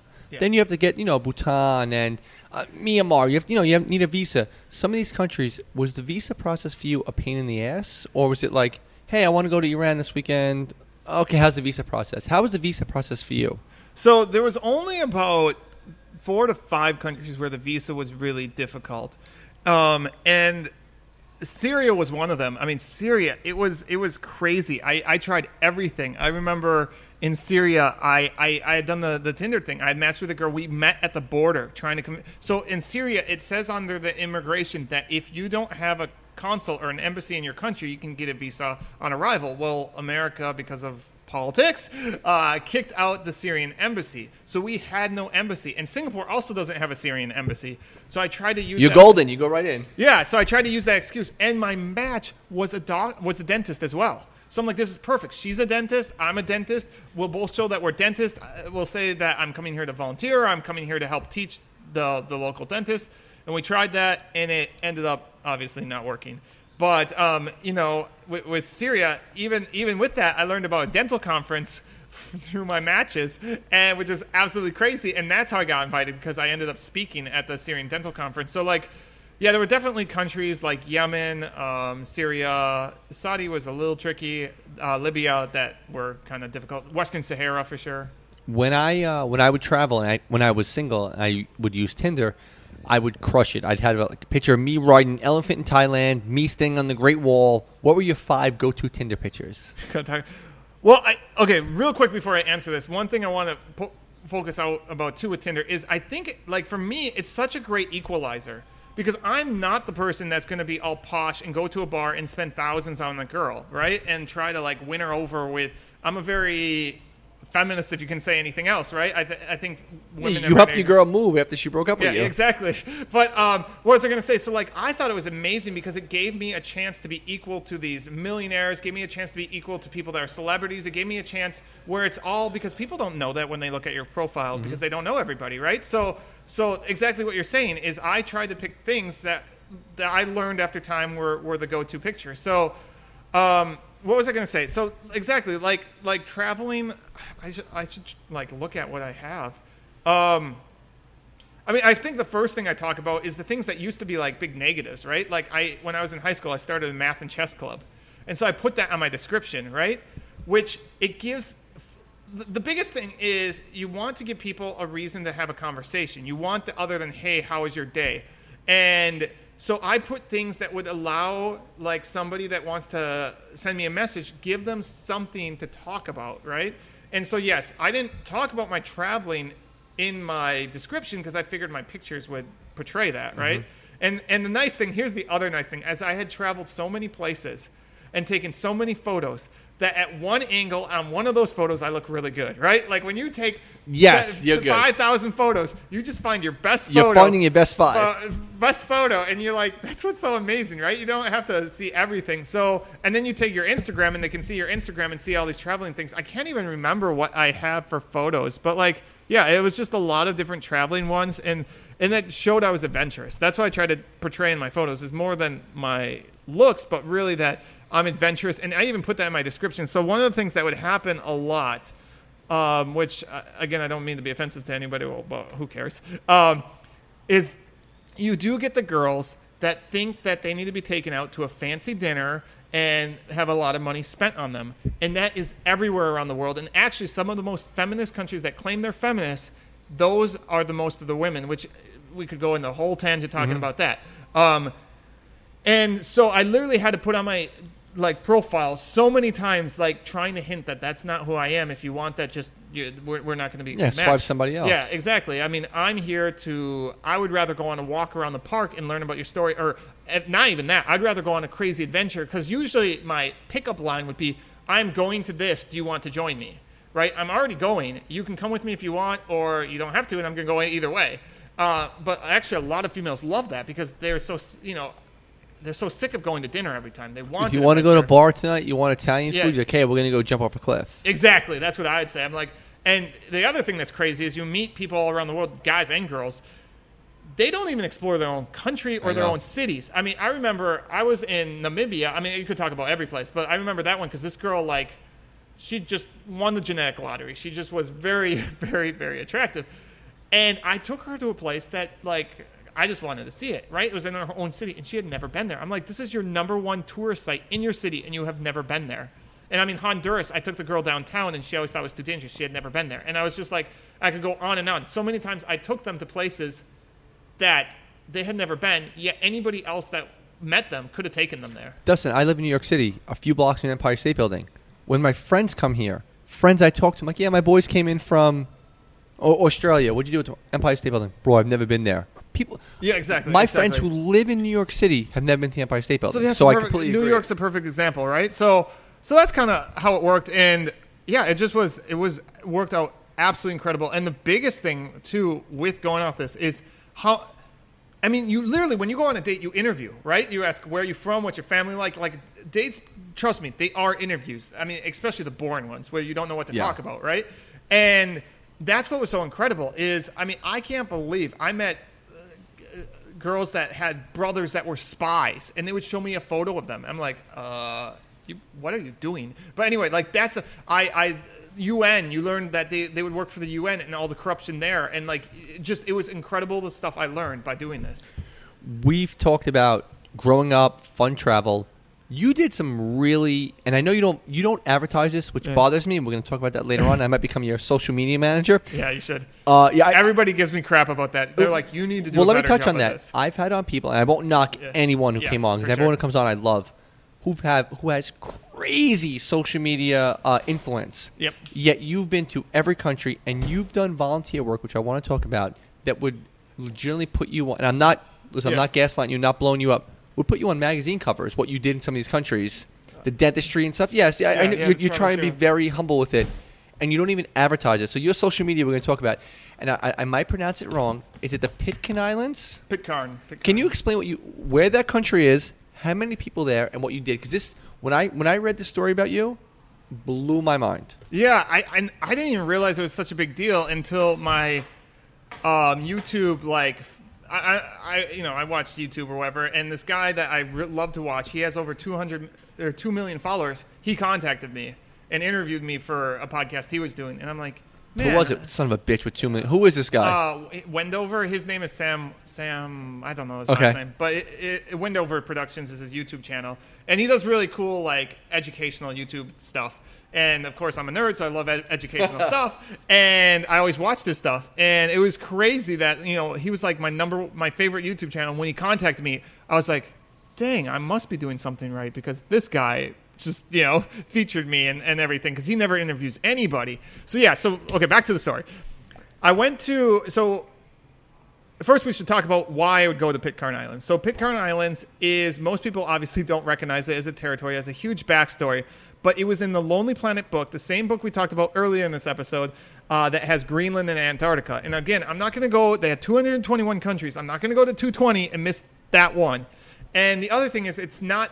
It's a lot closer to the United or to Singapore than it is to the United States. So I'm like, well, I'm in Singapore now. If I'm ever going to go, I should go now. Um, so basically, what it is, it's uh, a country or an island or a territory, whatever you want to call it, in the middle of nowhere in the Pacific Ocean. It's not near anything.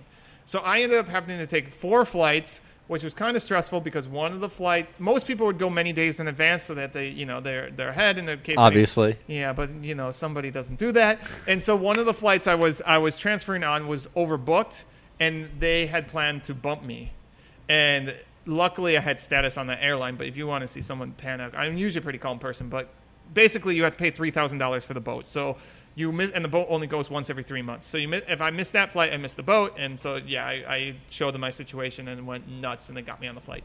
Um, anyway, back to the story. So yeah, so I took I ended up taking four flights. When I eventually got to the nearest airport to this island, then I had to get on a boat that took about 36 hours to get there.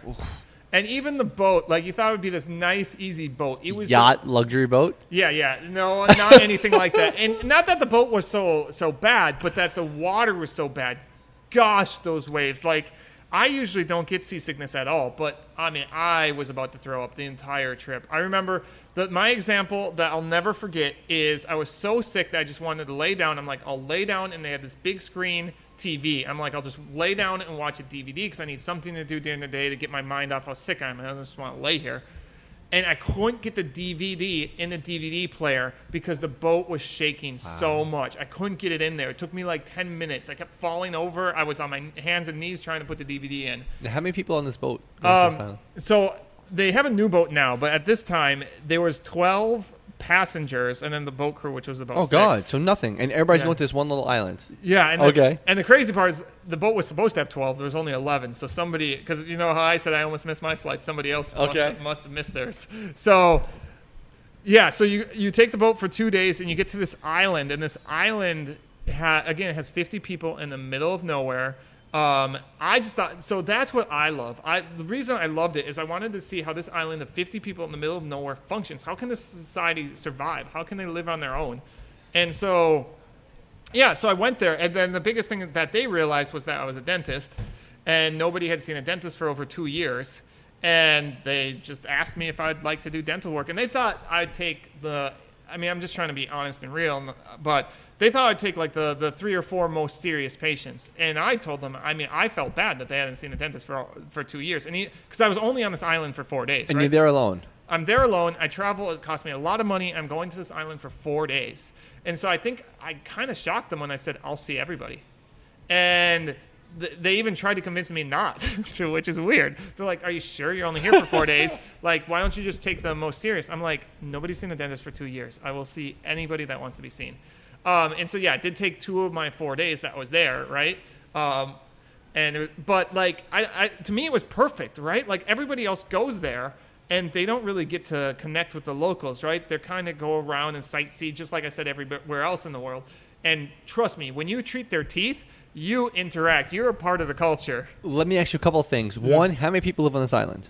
50 people And you're like, you're small town USA, like 50 people.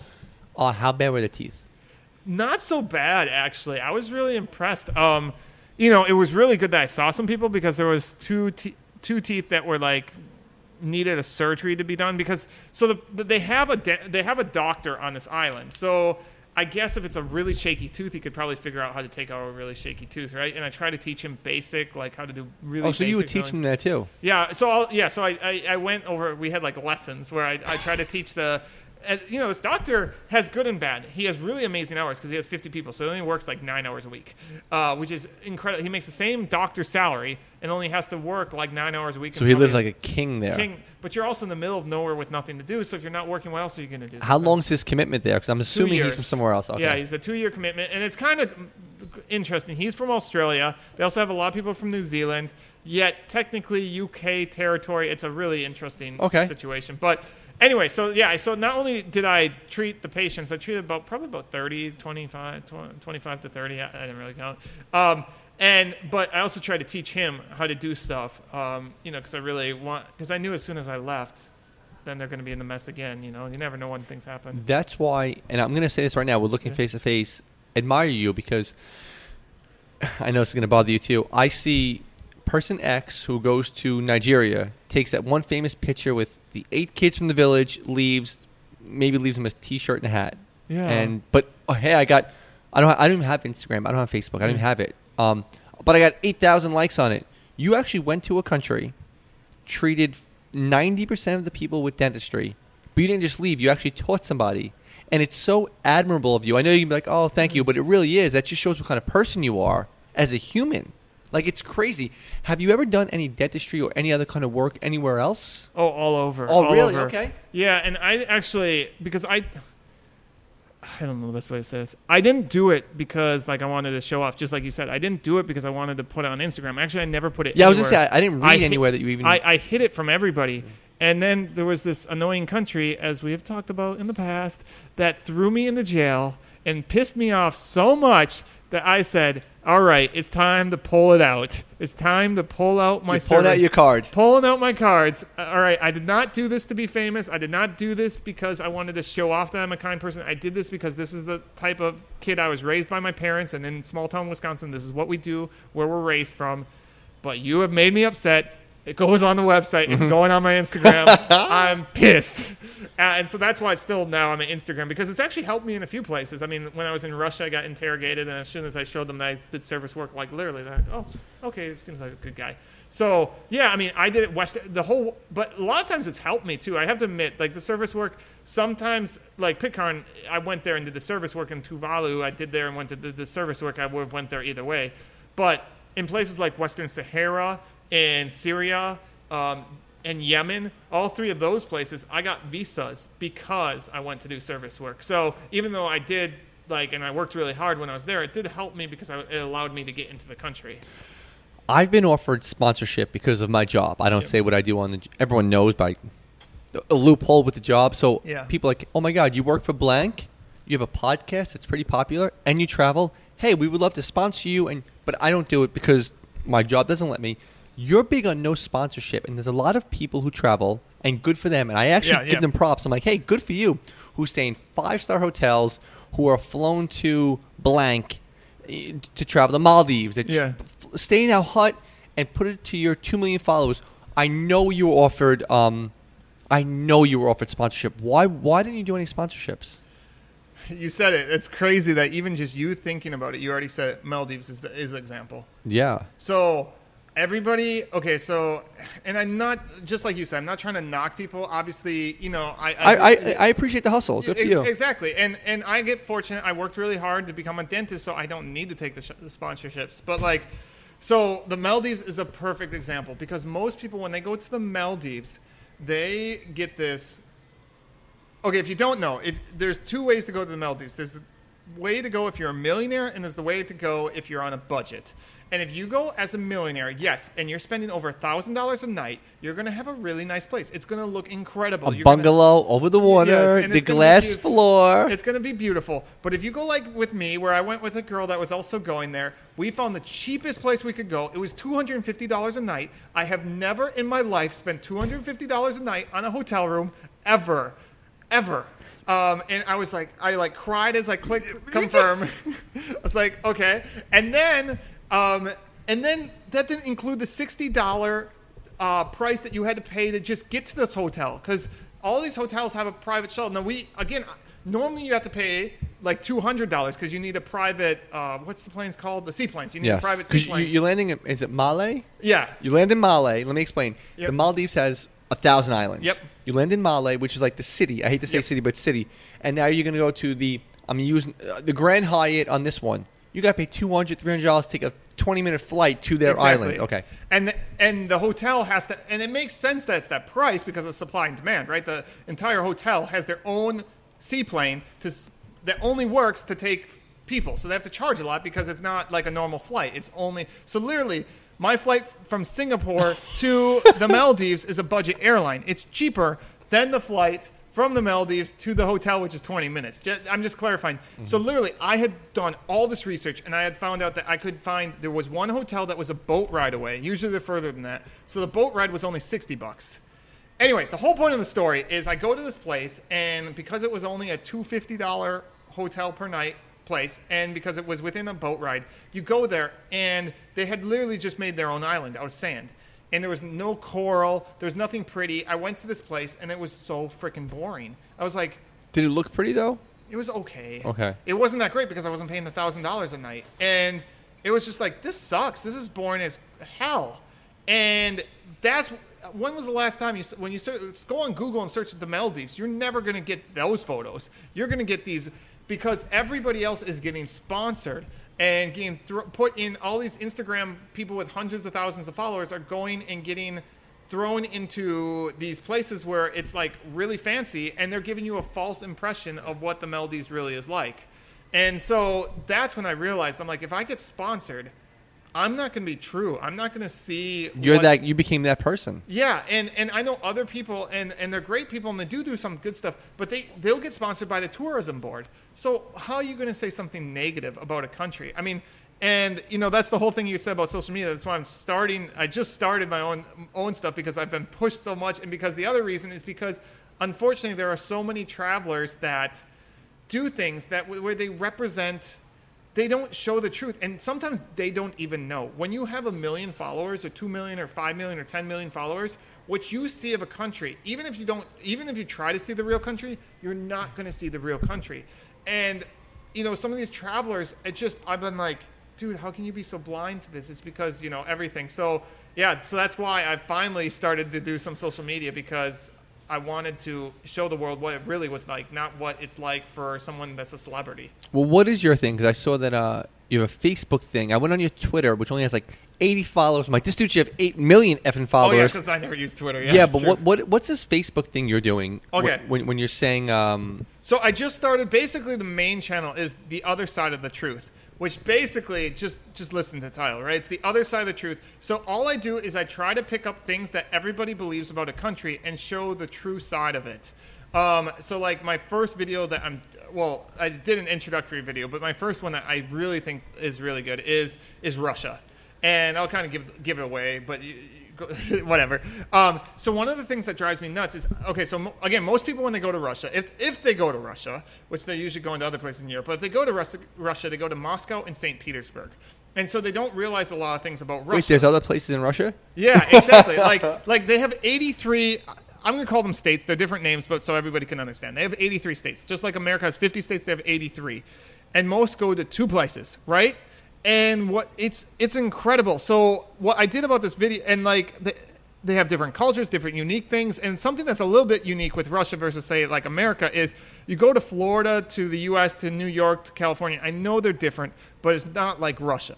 Some of these states are so unique that they're different ethnic tribes The and different people things. look different. That's what I'm trying to say. Yes, in in uh, uh, different terms. Yeah. So the people look different. They, they have their own language, and so that's what blew me away. Was there was this part of Russia that I had no idea about, and the other thing that blew me away was how similar it was. To, I'm gonna give it get a giveaway in the video, but one of the biggest giveaways is that it was the exact same as Wisconsin, because they have freezing. Really? Cold. Yeah. So what place was this? All over Russia because they have freezing cold winter winters because Yeah. they like I mean just think about Russia. What other country besides Russia loves cars? They love cars. Everybody owns a car. I can think of a country that does that. They love the open road. They love to go on road trips. They love to go camping. They love hunting and fishing. They Um, gas gas is half the price in, Ru- in in Russia that is in the U.S. Think of half the price. Sounds like the Great White North. Yeah, exactly. I, and and where else do you get freezing cold? Well, you're not. You know, you're from New York, so you don't know what Wisconsin's. But Hey, we get cold weather here. You have no idea until you go to Wisconsin. where else do you get like thousands of uh, feet of snow? You know, it was every like when I went around there, uh, and they'd like like okay. My favorite example when I was a kid and grew up. My grandma would hook up a buzz a buzzer for the haircut and would cut my my hair with a buzzer that she attached to the vacuum, right? What? And when you go around Russia, No. you look at these kids and you're like, I bet my grandma cut your hair. Where uh, Pfundheller? What's the last name? Where's that? German, Or- German. Okay, you're 100 percent German. No, no, I'm a mix of a bunch of stuff. Actually, the crazy real side note, my grandmother was on the orphan train. So if you don't know, there was Holy crap. Yeah, so she came from we believe Ireland during the potato famine, but we have no idea. She came from somewhere. Her parents didn't make it on a boat over to New York, and she got put on a train. If you don't know what the orphan train is, they had too many orphans here, and they they didn't know what to do, but they knew farmers needed more Help. ha- help, right? And so she, yeah, she got sent out, and and I believe it was southern Wisconsin. She got picked up right near Chicago, and she she always told me she was treated like a, a second hand. Was never treated like one in the family. Um, yeah, and so so that, yeah, so I don't know what a quarter of my ancestry is, but I know my mother's side is basically German, and then my father's side is kind of Who knows? Who knows? So anyway, where were we? We, you were talking about Russia, the Great White North, and Yeah. how it was how it's Wisconsin, Minnesota is. Yeah, so basically that, but the, the point is, yeah, so that's the point of the, the video, and that I, I get really annoyed that when we talk about Russia, uh, like, and another point in the video was that when we talk about China, we think of their history. When we talk about France, we think of the Eiffel Tower and food. But when we think about Russia, we think of one person. And it just, of course, politics, right? And it just drives me nuts that you, you don't think about their culture, you don't think about their history, you don't think about anything else than, than Putin. And so that's the whole point of the video is to show other things, and I do it with with comedy and, and everything else, and, and we'll see how it goes. But yeah, that's and how do people one. find it? Well, I haven't launched it yet, but all the Russians that have seen it have gone. They loved it? They loved it. So It's it's so funny you mentioned that because when I went, uh, so I never traveled. Like I said, Yeah. I grew up pretty poor. I went to Mexico, yeah, and I'm like, oh my god, they have a peso. This Yeah. is incredible. And the beer is just called cerveza. Like I, it, it Yeah. blew my mind. Then I went to Canada, and maybe around seven years ago, oh maybe no, it was actually like 15 years ago. I go to Amsterdam for a week with my boy. And we're partying, and we find out about this thing called Oktoberfest. And I'm like, the flight is twenty eight dollars on Ru- twenty eight dollars, and I flew to Munich. Yeah. I come home. I don't travel again for like eight years, and I wanted to, but Dustin, I never knew anyone that would travel with me. So I found a group of friends and went to uh, Iceland together. That was our first trip, maybe like six years ago. And I don't have Instagram. I don't have Facebook. And we took some pictures in the Blue Lagoon. And we go back to the hotel. I'm like, all right, I'm showering. Let's get ready to go out. We got to meet these Icelandic girls. There's these blonde, beautiful girls. And they, my two friends I went with, stayed in the hotel around six hours to find a filter and this to put on Instagram. Yeah. And I'm like, no, remember, I don't know Instagram. Yeah, yeah. And I'm like, dude, you, you have 800 followers. Like, what are you doing? Let's come on, let's go out. And then you know, but I had a blast. I met all these local Icelandics, and this one girl's like, "Come back to my place. We're having a party." I'm like, "All right," and I'm like, "I might get robbed." New York centric. And then, Dustin, two months later, we go to um, Amsterdam, Prague, Poland, and Budapest. That was a Yeah. nice little trip. And we're in uh, Amsterdam and the Anne Frank house. I'm just Yeah. using it compl- in the canals. And they would go back at 1 p.m. because I guess that was in New York time Yeah. that was 6 a.m. or it was a good Instagram time. And these people stayed in the hotel like five hours, waiting to get likes. And I'm like, like, what'd you just do? I'm like, I met this like Amsterdam dude having like charcuterie. We had like salami on the street. It was so cool. And then that's why I started traveling alone a little more because I'm like, I don't do this for the likes. I don't. Yeah. When I take a good picture, I'm like, hey mom, check this out. I was just in Russia. How cool is that stadium? Yeah. For me, I, I don't. I can go Google the Eiffel Tower, exactly. but I can't Google the experience. that you're summing it up. Like everybody got annoyed with me. They always said like, "Why don't you do Instagram more? Why don't you do this stuff more?" But I think my biggest thing was, how do I Instagram my interactions with a bunch of people? As soon as you put a camera there, first they feel like they might be being used. Yes. And second, if you're like like as I talked about, one of the biggest ways I meet people is, is on Tinder, and talk about ruining the date experience, Oh, right? yeah. You're right. Now they think you're just using them to meet a local where I Oh look, I just slept with a, a girl from uh, Iraq. You uh, That's what they're thinking, and you're like, whoa, Yeah, chum. yeah, and it's not even that. that I just met them. Like I just met this person just so that I could say I met someone from this country, and it's not like that at all. Like you know, there'll definitely be times where I do take a picture with a female or guy, but like it's after I've been hanging out with them for a really long time. I want them to know that hey, I'm hanging out with you because I really enjoy you. I really think this is cool. I really like this culture. Not and then you know if we they seem cool and they understand that we're friends and they want photos then i i mean usually like like for the females it was usually the female that asked to take the photo right because i just want them to think that they're well they are special right? Like i don't i don't want to sound like they aren't. Like to me it's incredible what they've shown me and what they've taught me and i don't want to ever think that make them i want them to think that and people are quick to judge right? So so exactly like you're saying i just can't like with vlogging and stuff they'll go to a country they'll go around for one to two to three hours and then they'll go back and spend the entire day editing a video and it's just you know that's kind of why i like like exhausting. yeah and that's why i kind of like what i am doing now because for example i spent six years where i didn't do anything. I never i i mean when i traveled to every country i don't know if you know this i traveled to every country in the world and i'd finished and i had 700 followers on instagram all right? If you only have seven i had 5000 facebook friends. So that was like that just tells you that like hell i wasn't doing instagram at all right? Like it was about traveling. It wasn't until actually i visited every place that i started saying okay i should kind of promote my travels and, and let people know. So yeah exactly like you're saying. Like I, I mean just how can you if you're in anywhere, if you're in the Congo and the guy goes, "Hey, we're going to drive motorbikes now," why would you ever want to turn that up to go back to social media? I mean, you never. I I just was never happy enough. I always wanted a better, crazier, more fun adventure, and so I just I would be looking for that. I never, when I was in the country, I never want, I never spent a, a minute in the hotel, right? And I didn't even care if the internet didn't work or whatever. I wanted to the experience, and so that's why I didn't do that other social media stuff. I always use this example. People like kind of give me crap about the way I travel.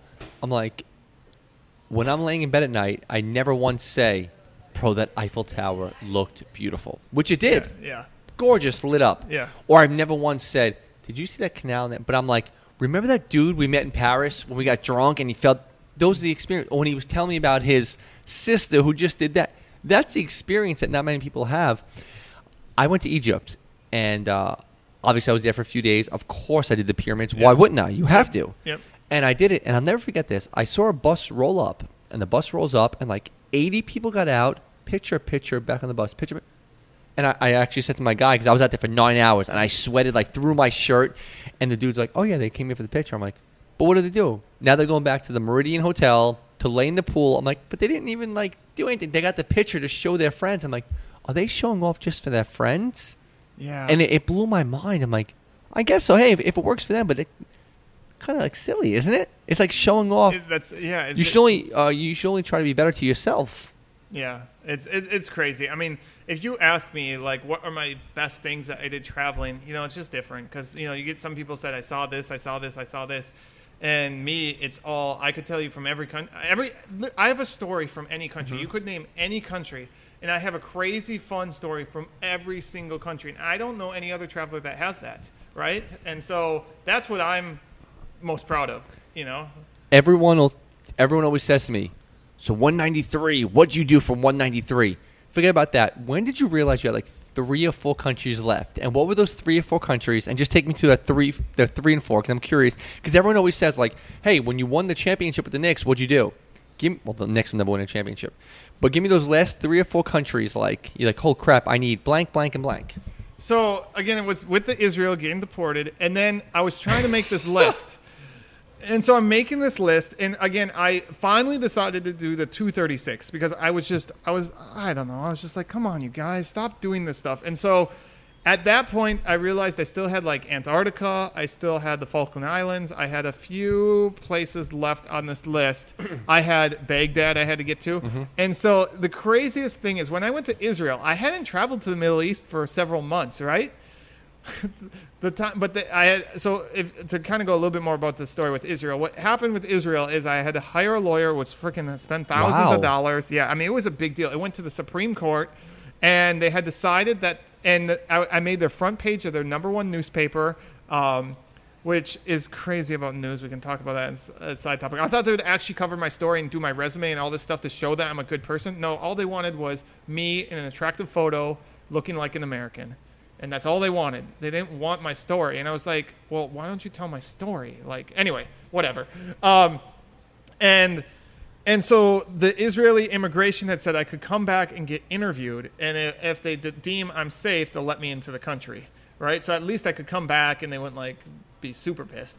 Um, and I had tried two times. The second time I went to Israel, I got banned for ten years. Of course, they didn't tell me that. um, yeah. I well, because I thought I was smart. I went to a land border, so if there was an issue. I was like, okay, this time you don't have to put me in jail. You can just tell me to go back to the country. Turn back around. Make right? you- So make I- a U-turn. between Jordan. I was like, this will be better because we could take time. They could tell me to come the next day. They could hire people. They could. We'd have plenty of time. We'd be in no rush because. And they thought you were circumventing the system. Yeah, and I, I was honest with them, and they just thought I was trying to sneak in. I'm like, if I'm honest, I'm not trying to sneak in. Anyway, um, so back to the story. So so I figured out, and I had, like you said, I had like South Ossetia. I had like like five, six countries left, and I, I just remember the craziness was I was so like had just given up on this stuff. I'm like, if I don't visit every country, I don't care. I'm gonna try to do it for myself. And because like the thing, thing is, I went to Baghdad and like literally seven days later, I was part of a trip, right? And like six to seven days later, I was in was a part of the same trip. I went to Israel. Oh, and that, that Uh, finished 193? Yeah, and finished it. So so that was kind of crazy. Is that it literally, you know, whereas when I went the first time, you know, most people would be paranoid. They'd be like, no, I don't want to go to any Middle Eastern country like a week before I go there. Yeah, yeah, but, yeah. Um, that's how it did. And when I went to the way I did the Israel thing to really put pressure on them is I invited my mother. Aw. Um, Is she a traveler? No, not at all.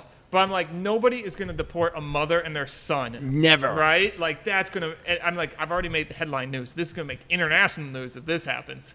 And so it, it, it might have worked because they ended up letting me in the country. So your mom came to Israel? Yeah. That's so Are you a mama's boy? kind of a little bit. Yeah. Well, I'm the biggest mama's Yeah. boy ever, and I would go to these countries. Remember, my family Yeah. never traveled. Yeah. My family, no one in my family has ever been outside the country. So th- they, they hear I'm going to these countries, and, and my mom would get so nervous. I said, Mom, do me a favor. Just get a passport. God forbid something happens. I need you there, Mom. Like, that's it. Forget Yeah. about dad, this one. I need you there. And she and around uh, December of last year, she finally got a passport. There you go. So I'm like, Mom, let's just go to the Bahamas. Come somewhere with me. So I always said, whenever I hit country 100, I gotta make a list Yeah, of what. I'm at. She's gonna come with me to 100 Nice. and then 193. So that was my thing. I want to ask you about two. Just Yeah. I, I've had people on to um, talk about North Korea and this one. That's been said so many times before. I'm gonna pick two random ones. Okay. Uh, Micronesia, the Federation of Micronesia. When you went there, how does that plan? Because that's not like, hey, I'm shooting over to Vegas or from Yeah. New York, I'm shooting to um, Berlin. That's a, a trip. Yep. How do you plan? I, I just picked that one randomly Yeah. out of my head. How does that That's trip definitely happen? Random. Yeah. Um, so you know, again, the big thing is I was working full time, so you get a lot of travelers that time isn't of these. You know, they're They not. take a year off. Yeah, so they can they can do everything. So what I figured found out was that I could do a trip from like Guam, Sipiden, uh, Micronesia. What's what's the other one? Marshall Islands. Yes. And I could do this round trip, kind of like this way in a, in a thing. And then also, if you don't know, the flights are really expensive. So here's a here's a tip: if you're ever going to Micronesia or Marshall Islands, use miles because they're almost considered domestic flights. But the plane ticket is like it's like a 800 900 dollars between the two islands you use miles it's like the same as if i flew from wisconsin to florida so i use the, it cost me almost nothing in miles Mm-hmm. but it would have cost me i mean it would have i think I, it would have been like a $4000 plane Oh. ticket and i used i used like 25000 miles it was like nothing so um yeah so if, if you don't know that's my trip and it's united they have like uh, i don't know if they have like they're like the only one that does It's like a country hopper thing. Yeah, yeah, it's a country hopper, and I don't know why they're the only flight that does it. If they have the only rights, but that's what I did. Um, but the Micronesia is kind of interesting because I had already met people from Micronesia when I was the first time I ever heard of that place was when I was in Hawaii. Because again, the cool thing with Hawaii, if you don't know, Micronesia Marshall Islands has a treaty with America where they allow us to do military stuff there, and we allow them to basically almost be citizens. And so they can come to our, our universities. They don't need visas. They can work in America and get, you know, with their passport, they don't need to get a work visa at all to work in America. I guess we can go there and work, but really it's more the other way around. um, and so, yeah, so when I went to Hawaii, as I talked about with the exchange program, I went to Hawaii for a semester. And again, the way it worked was it was all these small universities. And so I went to the small University of Hawaii, Hilo. Um, and Not the Rainbow Warriors. not the Rainbow Warriors. It's a small school of like 5,000 kids. But again, they took kids from all over, and they took a lot of kids from the Marshall Islands and Micronesia. And I remember the first time the like I met a guy and he told me he was from there. I was like, "What? Where are you from?" I had to find it out on the map and Yeah. everything. But yeah, it, it was. I, I mean, I had a one again like there. I went and met the dentist. We kind of talked about dentistry, of course, um, and it was crazy to see how they have to do dentistry. I mean, which might not be that interesting for everyone, but you got to remember this is they have like one main island, and then they have a bunch of i- like it's like ten thousand islands in or something. Micronesia. Uh, yeah, Micronesia, I, b- I believe. And so like, and I might get Micronesia and Marshall Islands mixed up. Don't don't hate me. It, it comes a blur after you visit 236. But they had to take boats. So like he told me he'd work like two weeks here and then two weeks off. And his two weeks off wouldn't be off weeks. It would be in a little like canoe boat or whatever, going to all these islands. And he talked about like how he'd put like they wouldn't even have dental chairs and how he'd have to like sit patient, patients back on like a table and, and treat them uh, which was incredible but again i don't know if it's our american money giving them but all their dental work is paid for the government pays everything um, now granted when if you charge someone it's only like say 30 40 bucks for an extraction so you know it's not like the government's like in america it's like 200 Yeah, right so They're not so- cleaning house. so they're not clean house. So when the government pays it, they're actually, you know, they're not giving a ton of money because they're able to charge lower prices. But yeah, that was also crazy. As I was like, this island. The other thing that really impressed me with, the, I mean, I could go on and on, but because they're so isolated, everybody kind of has their own like farm ish. They all have like pigs and chickens and everything. They have like like it reminds me of like they have their own garden and animals that they can you know supply their own food. So it yeah it was, God I had so many incredible memories there. A few more things. I've had you for an Yeah. hour and forty-five. I don't Oh, want wow. to take up too Yeah. much of your time. I hope you're having fun with this. Yeah, I'm having a great time. Hope it's a little different. yeah. Um, when you Google most difficult countries to come up, Yeah. one comes up, and for us, we can just go there tomorrow. Yeah. Equatorial Guinea. Yeah. What kind of place is that? Because it's funny. Like I said, I've never been to Ireland. Yep. Which is like, what? You've been to 80 countries, never been to Ireland? Like, no.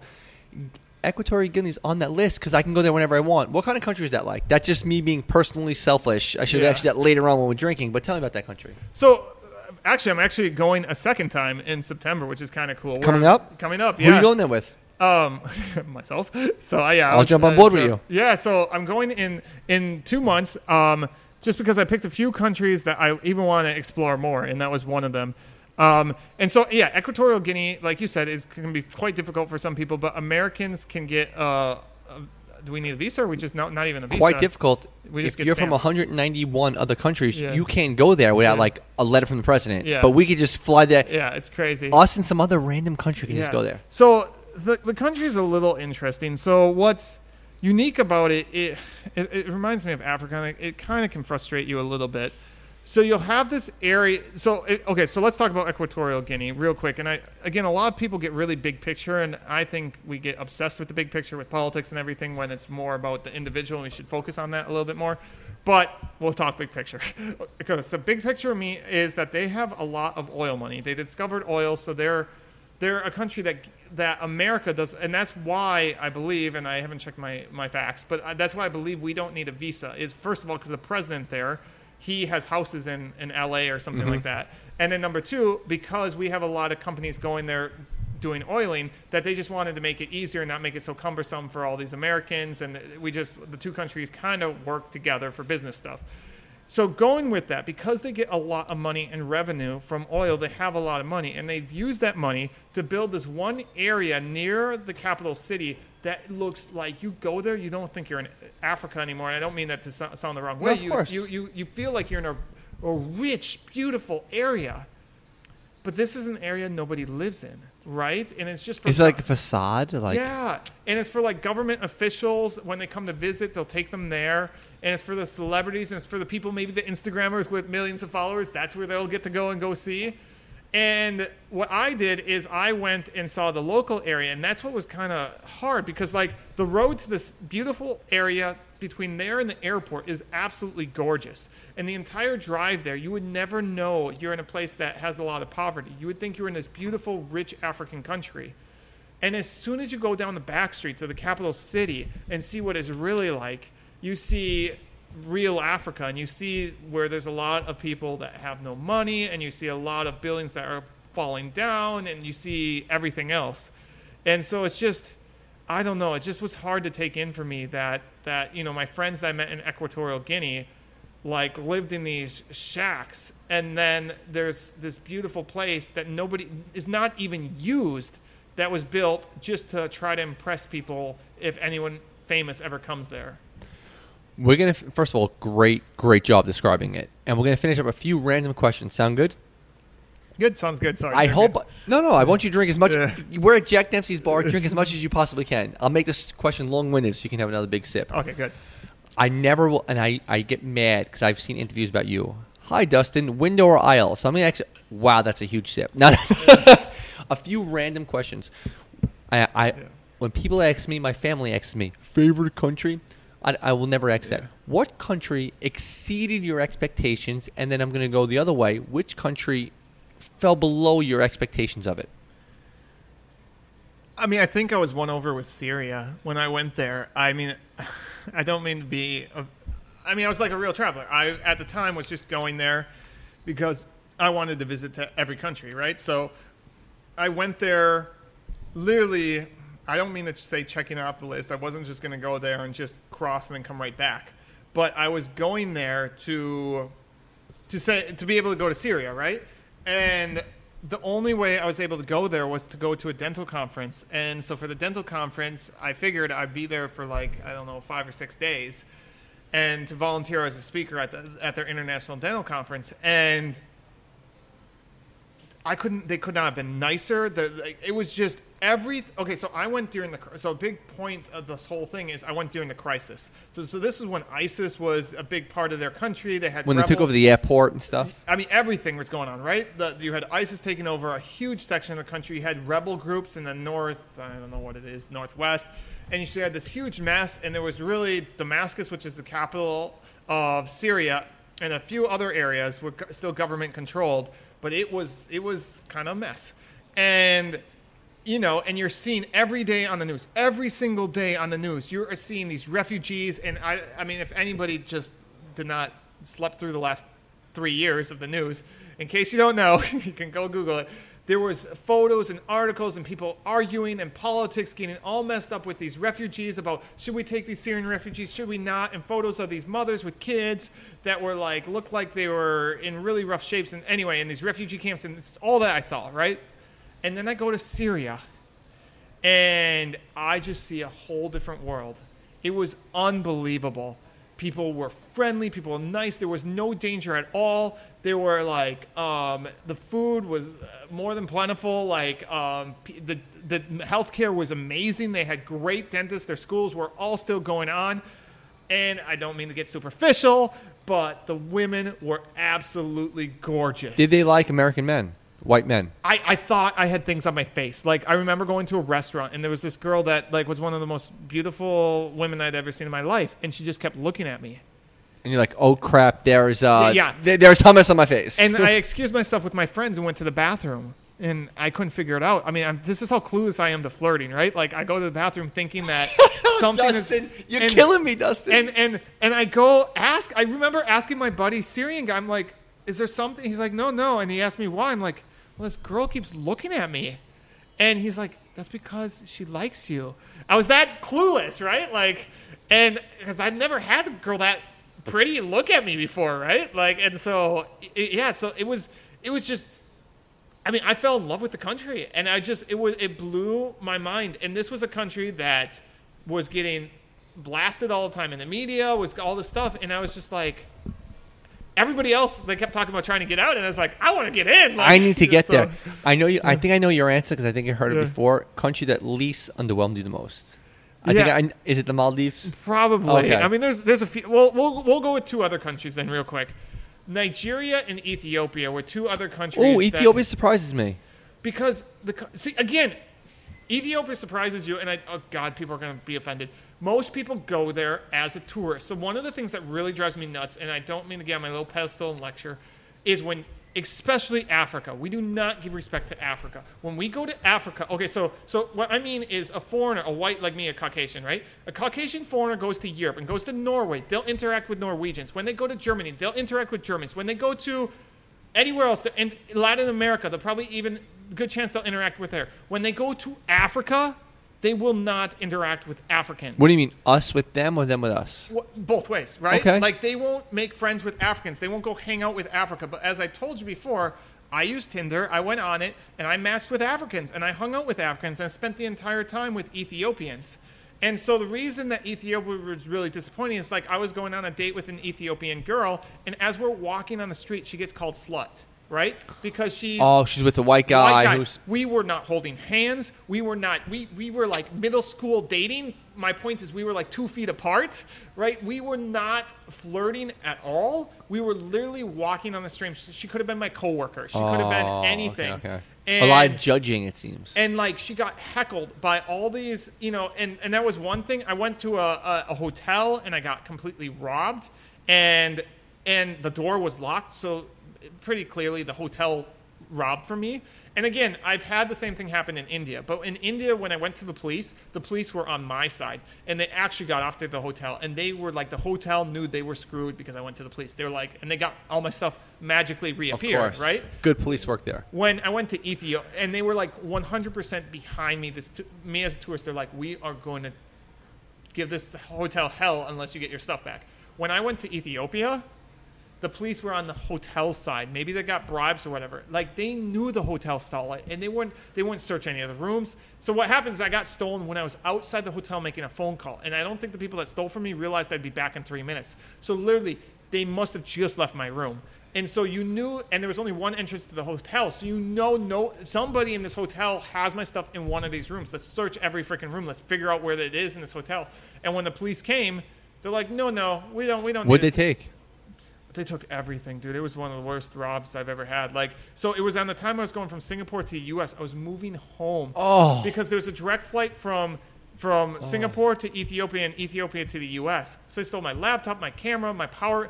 I was so happy You- I backed up. And you never got back. I never got anything back. My passports, they stole two passports. One of my old re- expired passports, which is 90 pages, which is Which is cool because you have I, my- I- I have two passports full to the gr- yeah, They're cool. It just freaking. It was. It was.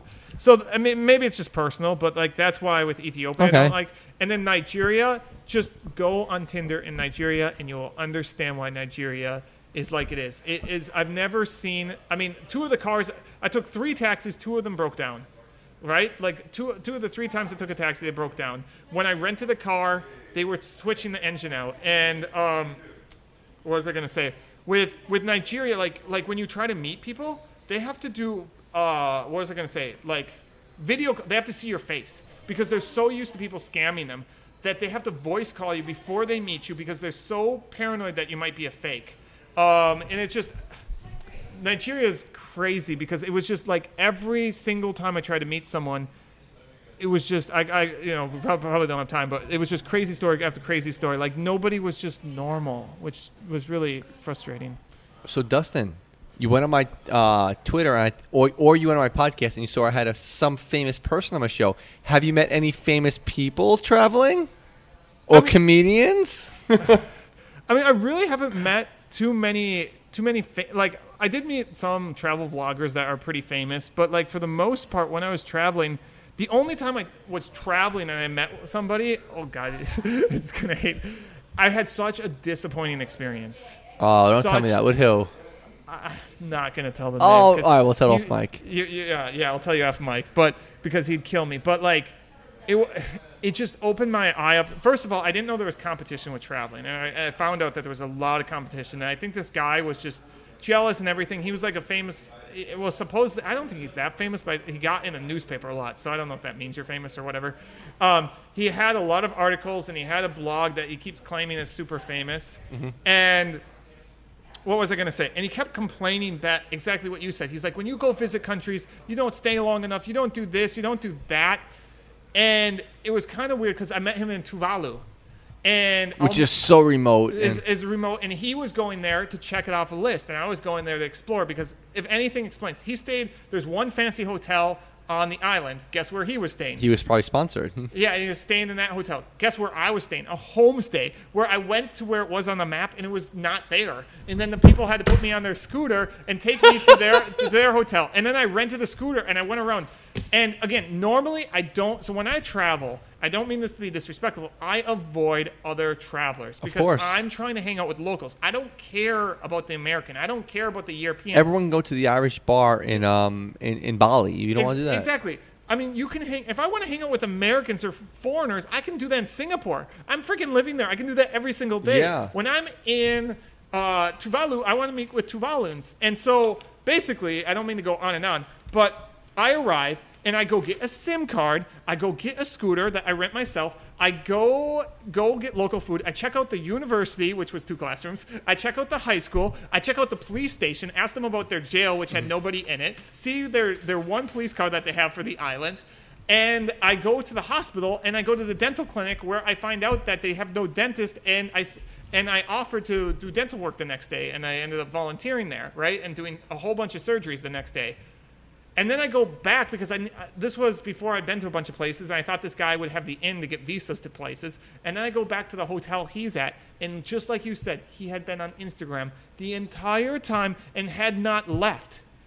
And But he took the nice picture of the pool or something. He took a picture at one place and posted it, right? And so that's what I um what was I going to say? Th- that's what I thought was so crazy. Is this guy was supposed to be this famous traveler and it just dis- and then he gives me all this heck about not traveling to places and the craziest thing is he never realized that he ended up putting a, a picture of all the places he went in the world and later that he, and of course I saw it on his Instagram, and I literally had because he talked about Africa, and he picked one place in Africa that I forget which country it was, one country in Africa that he had traveled all around, his only country that he traveled all around Africa, and I was like, and of course that was the one country that I had been to like two cities in Africa, and so I'm like, okay, yeah, you're true, I should travel more around that, and I really thought he traveled everywhere, and I saw his photo, and his his um, his picture like had nothing else. And then I saw mine, and it had the entire Of world. course, right? you And experienced it. and it was just it blew my mind. It really, really uh, frustrated me. But um, another person that you had interviewed on here that I actually have never never met him, but a huge fan was Bill Burr. So that one that was when I, I saw this when when I saw. I that think that's when you agreed, agreed to do my show. You're like, Yeah. oh, you know Bill Burr? I'm like, I know yeah, him very well. Exactly. And that's exactly when you put him on there, I was like, okay, I because the, the reason I don't mean to talk too much about him, but um, one side note, the reason I really like him is he's able to say the things that are true, but make it funny And so not pe- offend people. That's my point. Because he can use comedy, he can say the things that he need to be said with making it funny. Like I have so much respect. He doesn't say him. hurtful. I always say that Yeah. way. There's some comedians who say it mean, who truly Yeah. hate race blank or ethnicity. This. Yeah. He says like that's funny.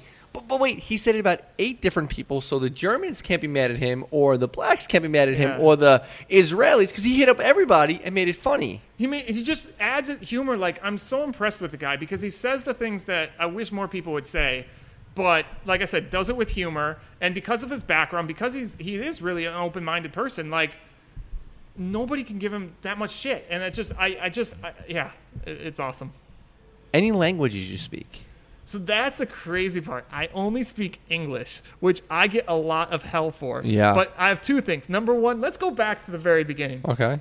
I okay, so I don't mean to go too much about my childhood. When I was like three years old, two to three years old, as you can ask my parents.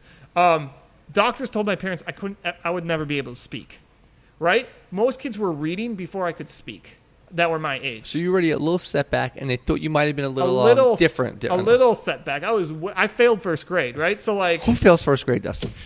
Um, no, okay, mom, I'm sorry. I um, I, I repeated first grade because she doesn't like the word saying. She's a teacher. Yeah, she's like, well, you probably still could have passed, but but we just thought we'd be better for you. It was the best decision ever, right? Mm-hmm. Because having one extra year for me was incredible. It really, really, really helped me. And from being, I went from the bottom of the class to being, say, the bottom third, which makes a huge difference from being course it does. worst to the bottom third. And I was actually within reach of the other people then.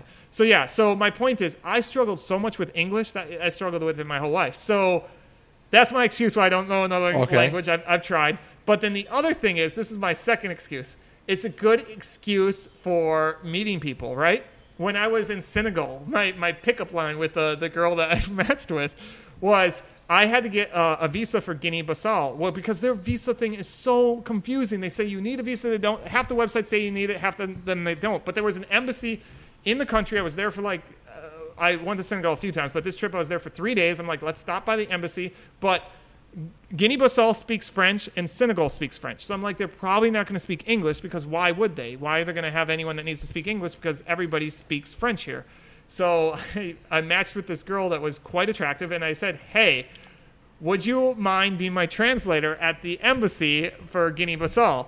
And so, what was I going to say? So yeah, she ended up going to the embassy with me and, and translating with me. And so it, it's not just there in China and everywhere. Mm-hmm. Like I have so many times been able to use it as a way to make conversation with people. So even though it's people will say, yeah, it's better to speak the local language. Well, when you go to a bar in Brazil, all you need to say is, "Do you speak English?" Whereas if you speak Portuguese, well, then what are you going to say? Hey, how are you? Yeah. Uh, it's it's a lot easier way to to uh, interact with people. I think. I usually have a lot of uh, like um, athletes on, authors, big time celebrities, A-listers on. Not that you're not, because Yeah. you know what's funny. To me, you're an A-lister Yeah. because you're traveling the way I'm I'm traveling in my life currently. And I always ask them um, two questions, and we're going to finish up with this.